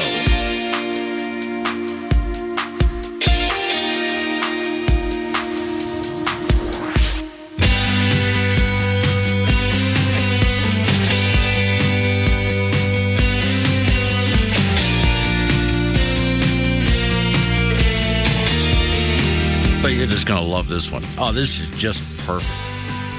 So if you, let's say you're, I, yeah, I pick on a lot of electric vehicles. I know. It's just so much to pick on. It's low hanging fruit, right? Like this, for example. See, last hour I told you about a disc jockey in the UK who missed a day of work because he and his fiancee were stuck in their electric car for five hours. okay, so uh, if you miss your payment on Ford's latest EV and and self-driving car, then it could just repossess itself and drive away without you. they don't have to do that with just electric vehicles, any self-driving car. Now, personally, on the one hand, I love it when technology is pushed to the limit and they come up with all sorts of great new things. On a long drive cross country, which I've done many, many, many hours on the road, I can see, okay, you want you're on an interstate, right? You want to go ahead and put it in auto and just let it drive. And then all you got to do is sit there and monitor and make sure it's doing okay. That's it. You don't kick your seat back and go to sleep. No, you just go to monitor and make sure it's doing okay, and that way you can relax a little bit. You know, if you're going to take cruise control for your foot, why not for the steering wheel too? Fine. Other than that, I would never use one because I I even drive a car with a millennial anti-theft device, stick shift, because I prefer to do it myself. I like doing it. So as much as I love the technology, I like doing things manually because well, I didn't get a driver's license to not drive. Same thing with flying. You know, you would be surprised the computer controls on airplanes today. In fact, if you're with uh, not on every plane, on newer ones, if the pilot, let's say, has a heart attack and die, you can go over as a passenger and push a button, and the plane will select the nearest airport that can handle whatever size plane you're flying, and will land itself. Yeah, that's the thing now. Yeah, they, it, the autopilots do all sorts of things. I prefer not to die, first off, and to handle all the controls myself. I like the older manual because you know I didn't go through all the trouble to get up in the air to become a passenger. But that's me. Some people like to flip it over to auto. But then you miss a payment. The story says this basically feels like a parody of a self driving technology, but it's 100% real. Ford patents self driving car that repossesses itself. So you missed a payment. You go to bed. You wake up the next morning. Your car's gone. It drove itself away. Now, what if? I don't know. What if you park the car in the garage? I guess you can't get out. Yeah. Ford is not taking any chances with owners missing car payments. The company's working on a system that prompts the vehicle to repossess itself. Newly awarded patent describes a self driving back to the showroom car or a scrapyard if the owner does not answer messages about the delinquent account. So, scrapyard? Wait, what? If the car is high mileage, then, I mean, really high mileage, it will go drive itself. You think I'm making this up? I'm not.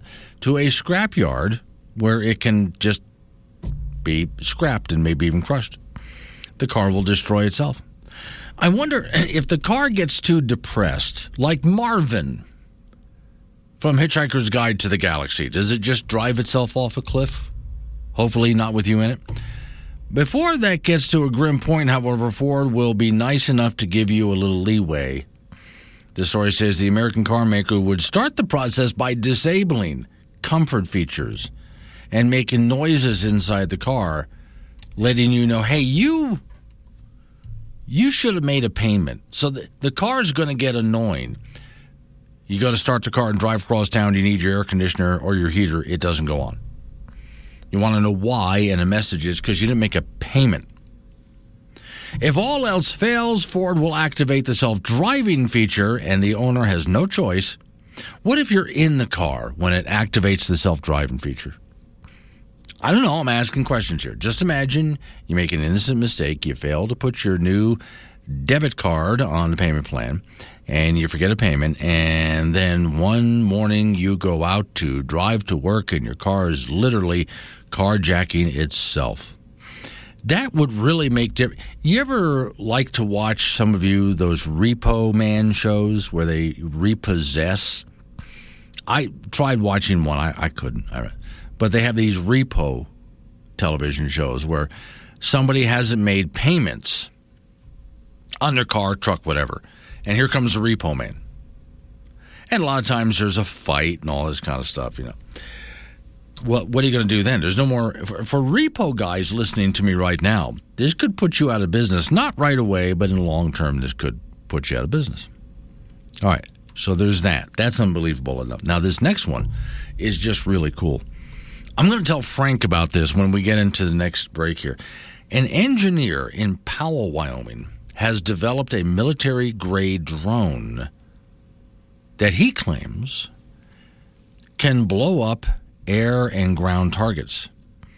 So if your car is making a getaway, could you send your drone out to blow it up? Ron, uh, Tom Roman, president CEO of Powell based GT Aeronautics, flew light attack aircraft in the Navy. He graduated from the Naval Fighter Weapons School, popularly known as Top Gun, and he has over 300 carrier landings. That's impressive, and 30,000 military and commercial flight hours. After he got out of the Navy, he noticed the Department of Defense really wasn't pursuing unmanned military aircraft like he thought they should. What happens, he says, if I design a weaponized unmanned aircraft that uh, similar to light attack aircraft that flew off of carriers? So he began designing what he calls the Bandit, an unmanned aircraft, which are sometimes called drones, capable of launching smaller aircraft, uh, affectionately crawl, called bandots, as in robot, which will seek out the enemy and destroy them from the sky, right? So his um, aeronautics hangar out of Powell Municipal Airport, when the company moved there in 2016, at the facility of the unmanned aerial vehicles, that he's designed for the purpose of well, he's going to be field testing them soon. I would love to be there for a field test. The company started in 1998 designing radio control composite aircraft, which are aircraft other than uh, attack aircraft can be launched or flown separately. This is before people were buzzing around in quadcopters. Roman has a degree in aeronautical engineering, at Ohio State University.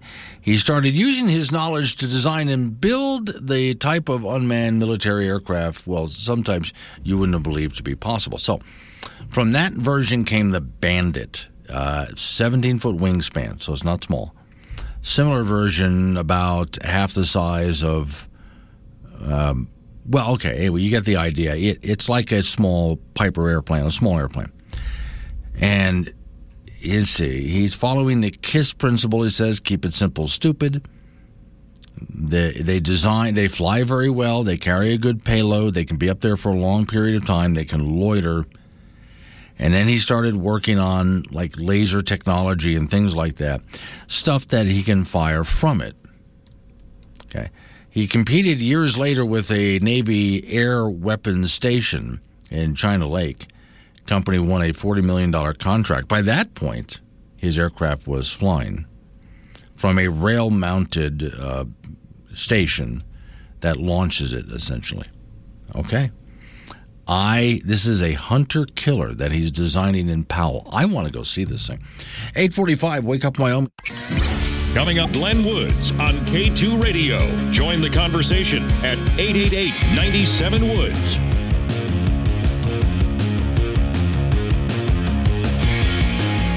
848 is the time. It's Wake Up Wyoming. Off we go to the ice box. Frank Campino waiting by. Frank, I'm actually going to give you a choice this time around, okay? Uh, Uh, you B. can. Uh, B. What? B? There's no B. Oh. Uh, the world's smartest dad, the engineer in Wyoming who's developed a killer flying drone, or the radio hat. Um, how about the dad thing? The dad. oh, you're going to love this one. Okay, so imagine you've got a young son, and the kid wants it's just a little kid, you know, and the kid wants to go sledding.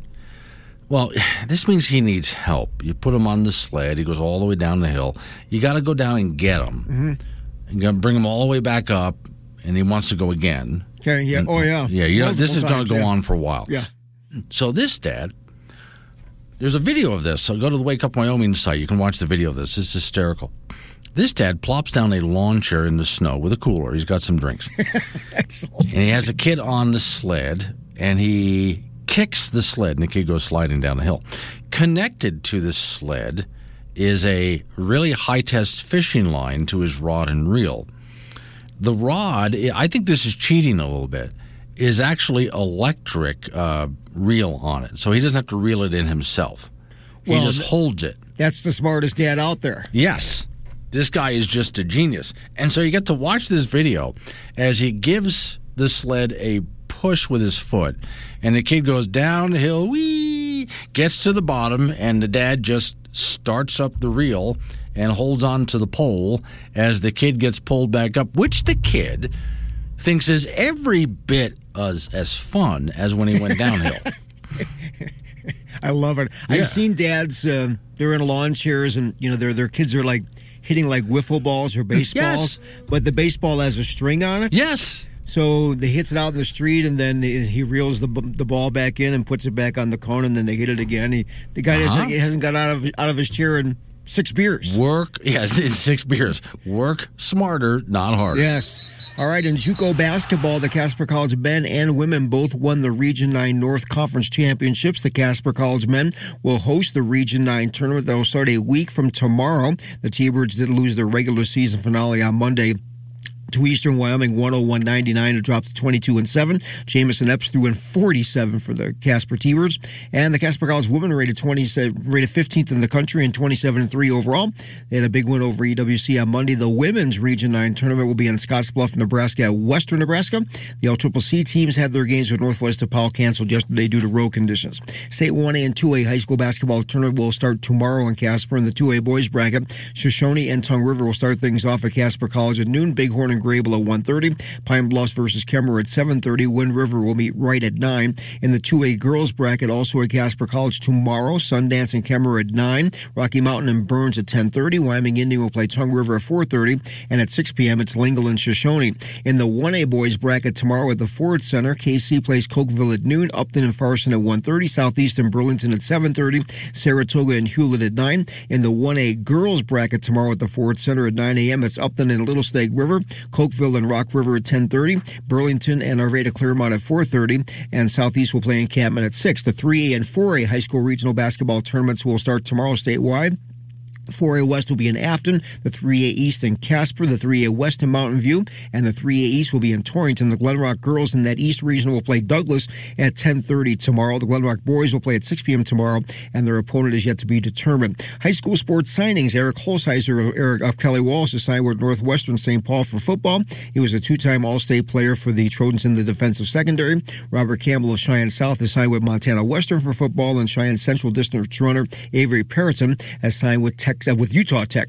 And coming up on Friday and Saturday at the prep level, the state indoor track meet will be in Gillette, and the state alpine skiing championships will be in Jackson. It's going to be busy. The radio hat, radios got so small at one point, you can fit them in your tiny pocket little FM radio. Yeah. Today, your phone is your radio, basically. Pretty much, yeah. You know, So this one I found, this goes way back. Remember the old uh, helmets that the British used to wear when exploring like African countries and so on? Oh, yeah, yeah, yeah. Two put two big radio tubes sticking out like antenna. There's a dial up there, and on the back for an antenna, there's like a round loop. They had to put most of it on the outside of this hat, and it was sold in comic books way back when as Man from Mars radio hat, complete two tube built into your hat.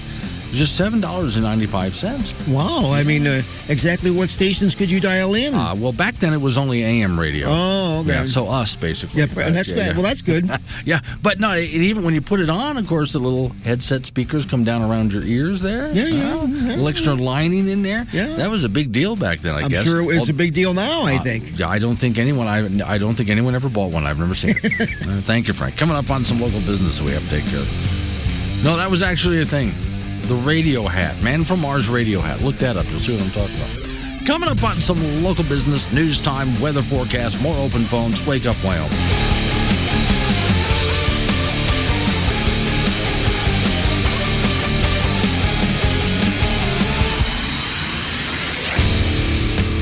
Reliable?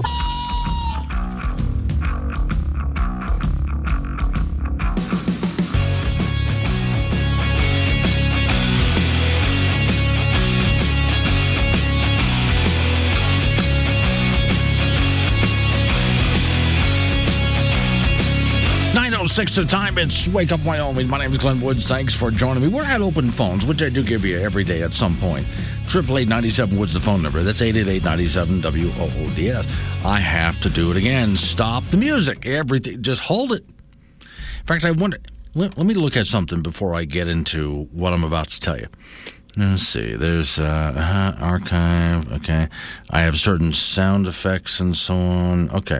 I have somewhere when I say stop the music, there is a record that's uh, scratched off, like you're pulling the needle off the record. I think I'll put that in there now and then. It'll just sound more interesting when I say stop the music. So, what's even really ridiculous about it is I say stop the music, and who's the guy stopping the music? That would be me. Yeah. So I'm telling myself to do it. If you really were disturbed by me before, that should do it. All right. So here's the story. Let me get round to it. There has been for quite a while a cancel culture, as you know. And if you ever have said or done anything in your past, ever, you will be canceled. They even have gone after companies, companies that have been around for a long, long time. And if a company, let's say a company's been around for 150 years, and sometime way back in their past they did something that would be offensive by today's standards, then they must be canceled. Well, a Florida legislator has a great idea. I don't think this bill's going to go anywhere, but I love this. Any, in the state of Florida, any political party that has ever advocated for slavery will be canceled as a political party in Florida. They will no longer be able to be a political party in Florida. They're done. Anytime ever in Florida's history, if that party, any party, ever advocated for slavery, that's a permanent stain. And by the rules of cancel culture, you are done. Well, what is the only party that has ever advocated for slavery? Yes, the Democrat Party. The Republican Party was formed to end slavery. The first Republican president was Abraham Lincoln. So, using this, sometimes the best way to defeat these people is to just take their own rules and throw it right back at them.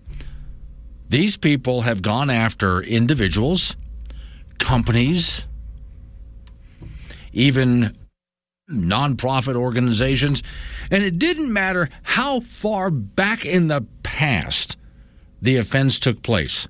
If they ever did anything in their past, they are canceled. Well, okay, Republican Party, uh, sorry, Democrat Party. Okay, we're going to throw this right back at you. Now, again, this guy, his bill isn't going to go anywhere, but it doesn't matter. It makes a point. Okay, Democrat Party, you are the only party in America, in America's history, that has ever advocated for slavery. Therefore, the Democrat Party must be canceled. Warning this show contains reference to guns, liberty, limited government, low taxation, the cult of climate change, free thinking, cigar smoking, short people, rubber chickens, Karen's bureaucracy, liberal buzzwords, tour runs, traffic, toilets, terrible jokes, and more. No apologies will be issued. Guest callers may express any opinion they want without fear of being canceled. Unless you're a loudmouth jerk like Dave, then Glenn will hang up on you. Strap in, hold on to your coffee, and feel free to participate. This disclaimer does not refer to every person named Dave, just one particular Dave from San Francisco. We know a lot of Daves. They call this show all the time, and they're great people. So don't call this program and complain that we use your name. That would be a real Dave move, Dave. All right, again, 888 Woods is the phone number. That's 888 WOODS. Uh, real quick, got to go back to California. I pick on them a lot, I know, but this also just came up. Once again, this is people who eat their own. I said for many years, the cancel culture and the cult of climate change and other things like that, they eventually eat their own. They attack their own. Governor Gavin Newsom is really upset with environmentalists. is the governor fighting environmentalists? They are seeking, the environmentalists are seeking, to halt construction projects. Look, don't you don't have to California, you don't have to build new stuff. People are leaving. You're going to have a surplus of buildings. Don't worry about it. Well, all right. California Governor Newsom assailed environmentalists and other activists for opposing construction of a new housing unit in a public park in the city of Berkeley as selfish and wealthy homeowners, etc., cetera, et cetera, has to do the wealth thing.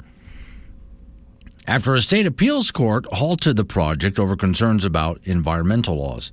And what Newsom just ran up against was the state's own environmental laws.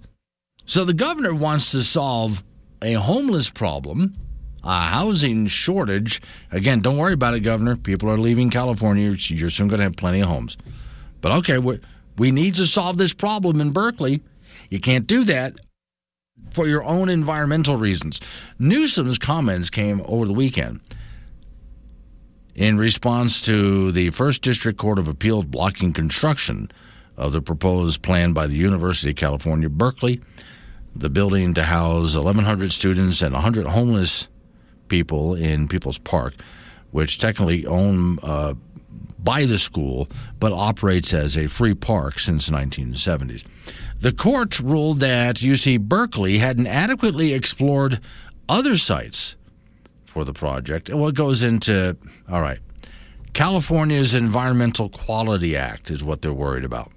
Quote, Our Quality Act is clearly broken when a few wealthy Berkeley homeowners can block desperately needed student and homeless people housing, said the governor.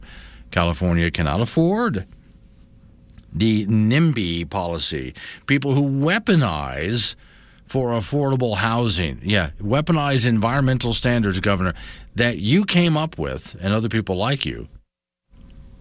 Governor's really going to start having problems when he wants to put up more wind and solar and other such projects. And then all of the toxic waste that comes with that stuff. He's really going to have a problem with that. Students who oppose the project want People's Park, as it's called, to be returned to the indigenous stewardship of homeless residents. Hang on. they want People's Park, that sounds communist, to be returned to the indigenous stewardship homeless residents who live at the park. Wow. Uh, th- these people are making note. The homeless people are the indigenous people.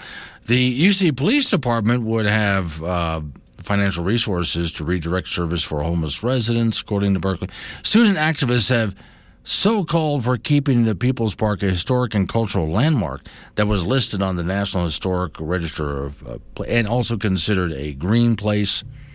Newsom's office didn't respond to any of this, however, he wants to build that housing project. But he's coming across his own people and his own laws. Beyond student opposition, two lo- local organizations make UC a good neighbor and People's Park Historic District Advocacy Group filed a lawsuit against the housing plan. Last year, California's Superior Court judge ruled the university plan had sufficiently addressed all criticisms and wanted it to go ahead. But UC Berkeley officials on Monday said in a statement they were dismayed of, of the decision and plan to file an appeal. However, the project remains in limbo until the university can conduct a new. Oh, here we go. Nothing can be done until the university conducts a new environmental study. Once again, Governor Newsom, you are coming across your own laws, your own people. Critics say the law has been used by opponents of the development to block housing and products. And okay, but Governor, Governor, once again, just think about it for a moment. You're going to have the same problems as you continue to try to go all green. These same people are, are going to be in opposition to you if you think it's bad now. 916, Wake Up Wyoming. It's on Wake Up Wyoming with Glenn Woods from K2 Radio. Join the conversation at 888 97 Woods.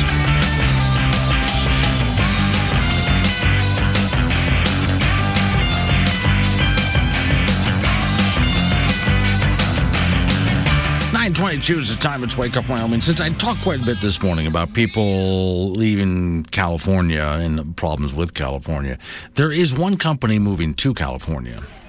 Jenkins? Yes, sir. Yes, sir. Uh, Jenkins, I've made an important decision that will ensure the future of this company. Start sending out resumes right away, sir. If you want to succeed, my boy, you should never do what everybody else is doing. Sometimes you should do just the opposite. Go against the tide. Yes, sir. Some companies make money, while we, on the other hand. Jenkins, I've decided to move this company to California. And there it is. With so many companies leaving the state, Fleeing is more like it, sir. can't imagine why California has so much to offer. High taxes, ever mounting piles of regulations, Such beautiful cities. homeless camps, and speaking of going against the tide, human waste runs down the streets carrying empty syringes with it. There's a reason California is called the Golden State. Urine running down the gutters? We can make a lot of money there. Unfortunately, if you have any money, they don't let you keep it. Sir, have you informed California that we are moving there? Uh, not yet. Why? I just wanted to know when the devil was showing up with the paperwork. So let's get back to the state of Wyoming here, real quick. Here, uh, those who have talked with me before about convention of the states here in, in the state of Wyoming. All right, that bill was just massacred on Monday night. Again, Cowboy State Daily article: Fear of losing Second Amendment rights cited. Here's the story. So there now quite a few people have called this program and, and sent me notes in favor of convention of the states. Then there's people who call me completely opposed to the idea. So one of the 11 bills that died in the state legislative session Monday was con, was only one was considered and voted on. This was the Senate Joint Resolution 11, which had requested Congress to call a convention of states. The House defeated it uh, 41 to 21 vote. There was growing national move. It's still going. It's a national movement for conservative states to call a convention of states to try to get the federal government out of, under control.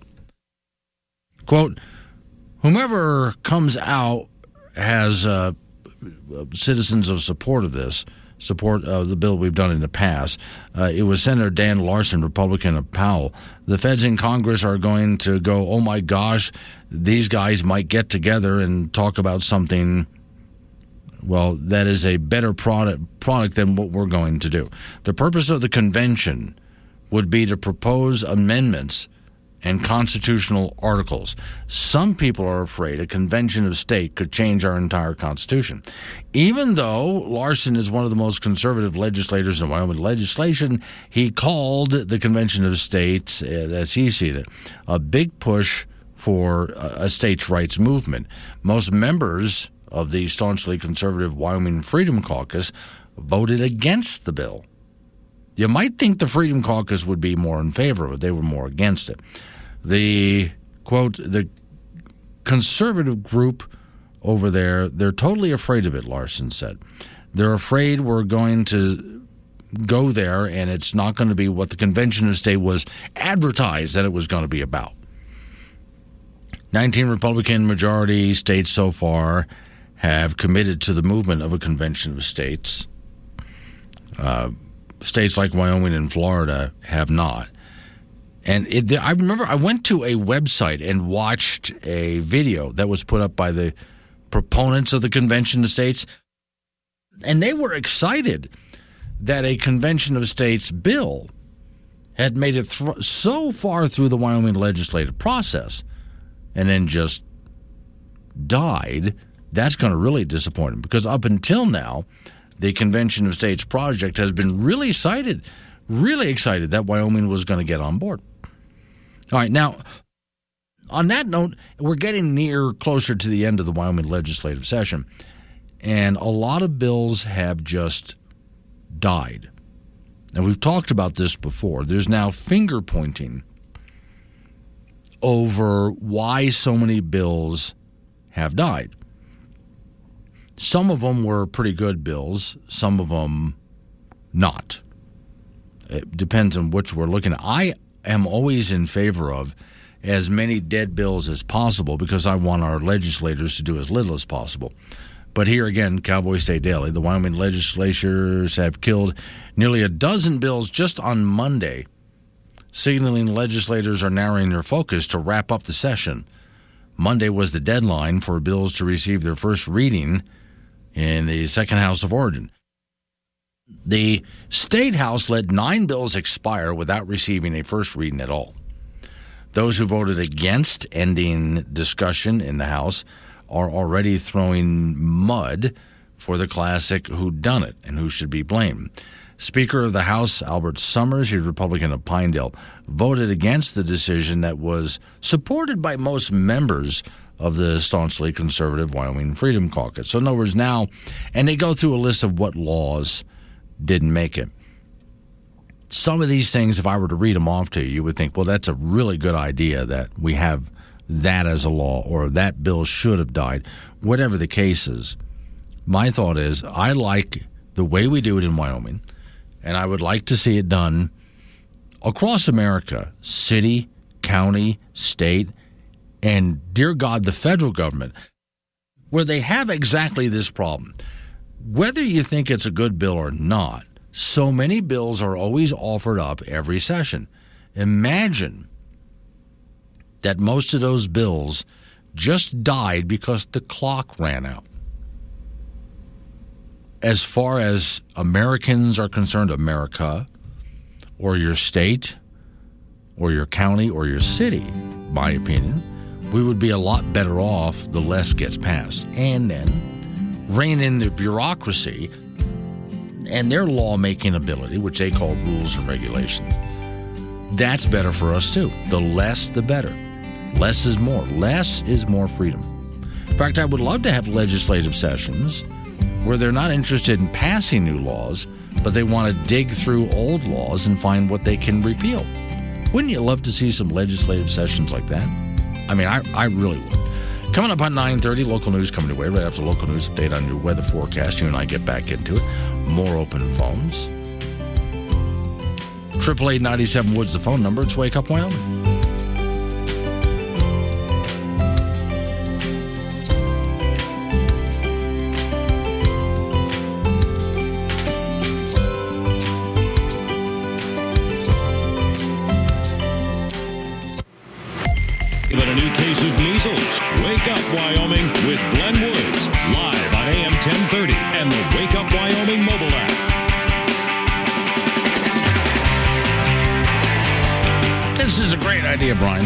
Brian is listening in Wheatland, Florida, and he just sent me something. It's a meme, which I thought, actually, we can come up with a compromise here.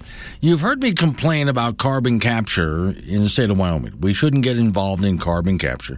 Not only is it based on junk science, but I mean, there's a whole list of reasons I can get into, which I have before. And, and people who are in favor of carbon capture don't necessarily believe that CO2 is a pollutant or a problem. But they're trying to appease the left, the environmental radicals, and so on. The current administration. Well, if we showed them that we really are trying to help and save the planet and capture carbon and pump it into the ground, and then then they'll do business and they'll buy our coal. No, they want to end all of that. They don't care if you pump it into the ground or not, so don't waste the money. What Brian from Wheatland sent me is there's a picture, first off, of a nice, big, beautiful tree. And this tree has a lot of big branches coming out, huge green leaves. And it says this is a carbon capture storage plant. Well, it is a plant, that's true. And it does capture carbon and store it. That's how the plant grows. It inhales oxygen. I'm sorry, it inhales CO2. It takes the carbon molecule out and exhales oxygen, which we breathe. So you can see the symbiotic relationship there. That is a carbon capture plant. Beneath that, this is a psychopath delusion. Yeah, and it shows what a man made carbon capture facility would look like, like they want to build in Wyoming, where they would capture the carbon and pump it underground. It's a really complicated process. I'd like to come up with a, for those people who want to do carbon capture in Wyoming, I would like to come up with a compromise. Forget your big carbon capture facilities. Let's just plant more trees. Boom, done. Hmm? How about that? I, that would work a whole lot better. And it's natural. You want to talk green, literally green. As CO2 comes out of our power plants, the trees inhale and they grow bigger. It's better for, and they provide more oxygen. It's better for everybody. All right, now, you've been told many things during the course of your life were good for you. Do it if you want to live longer, right? I remember some time ago they told us quit drinking sugary drinks like sodas, drink artificial sweeteners. You put sugar in your coffee, use artificial sweeteners. They're better for you. You don't want to get fat, do you? Okay. Study. Common artificial sweeteners are linked to cardiovascular disease. Oh, you mean just using sugar is better? Wait! Stop! Don't eat that food! Who are you? What are you doing in our house? I'm from the future. I'm here to warn you don't eat that food. Why not? The eggs, they're full of cholesterol. What? Cholesterol, it, it clogs up your arteries. Eating even just one egg can dramatically increase your chance of heart attack. Don't eat eggs. Oh my god, thank you. You're welcome. Godspeed. Well, I guess I better take those eggs. Wait! Stop!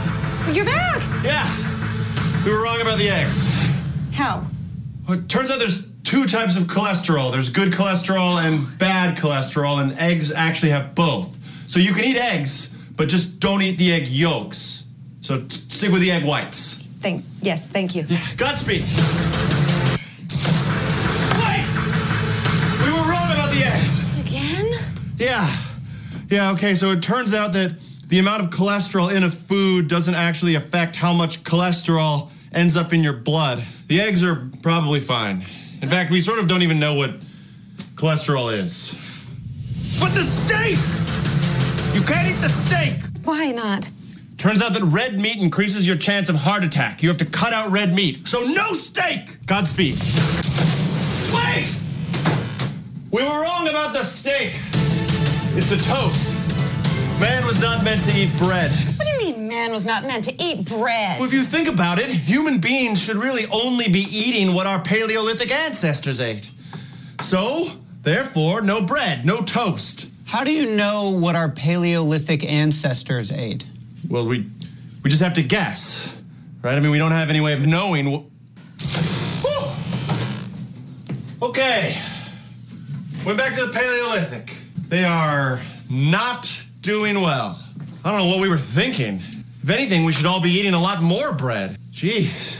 So I guess just um, ignore everything I've said and exercise. Exercise, okay. Yeah, you guys could probably use it. You've been just sitting here for the last 35 years. It's been five minutes. Right.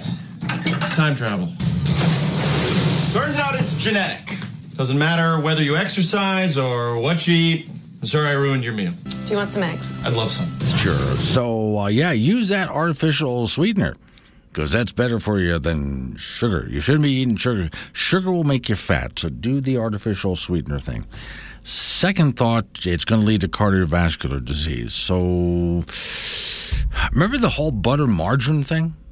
Oh, I remember that. Stop eating butter, it's bad for you. Eat margarine. Then again, eating margarine is like just eating plastic that gets stuck in your arteries. It's much worse for you. Hey, go back to butter. 942 Wake Up Wyoming. Radio. This is Wake Up Wyoming with Glenn Woods on K2 Radio. Join the conversation at 888 97 Woods.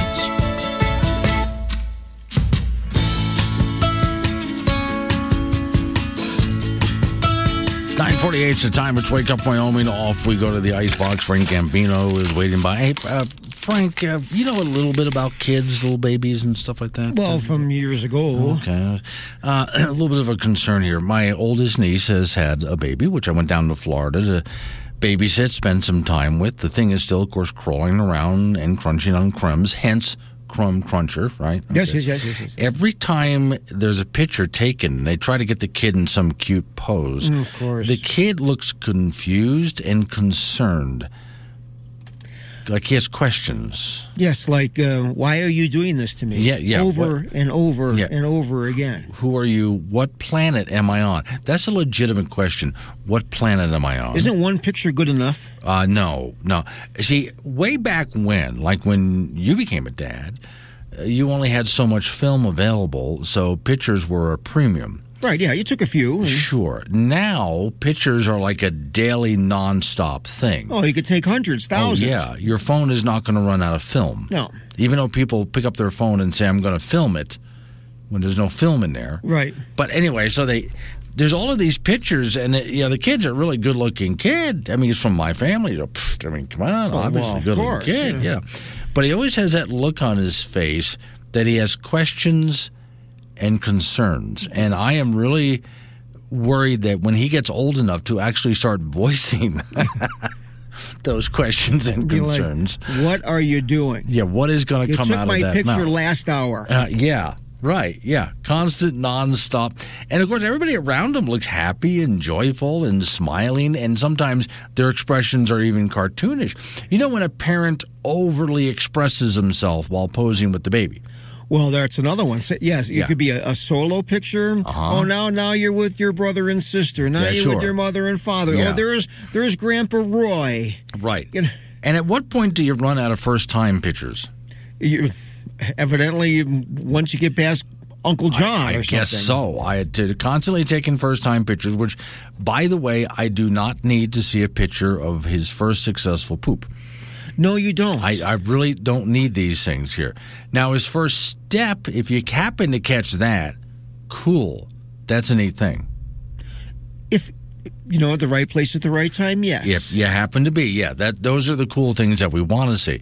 But I don't know. At some point, maybe I should get a hold of some, uh, not just child psychologists, baby psychologists, and show them pictures. I know this is a little infant, but why does this kid look so concerned, as if he has questions? Perhaps, maybe. They should not turn on the news in the house. No, no, no, no. Then then you're you're already worrying yourself way Yeah. too early in life. He's starting to have that expression on his face like, hey, mom, put me back. Okay. State high school wrestling, the state high school 1A and 2A basketball tournament will start tomorrow in Casper.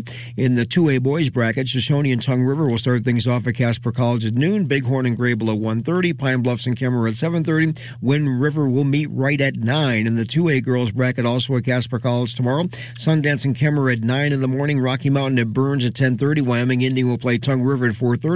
And at 6 p.m., it's Lingle and Shoshone.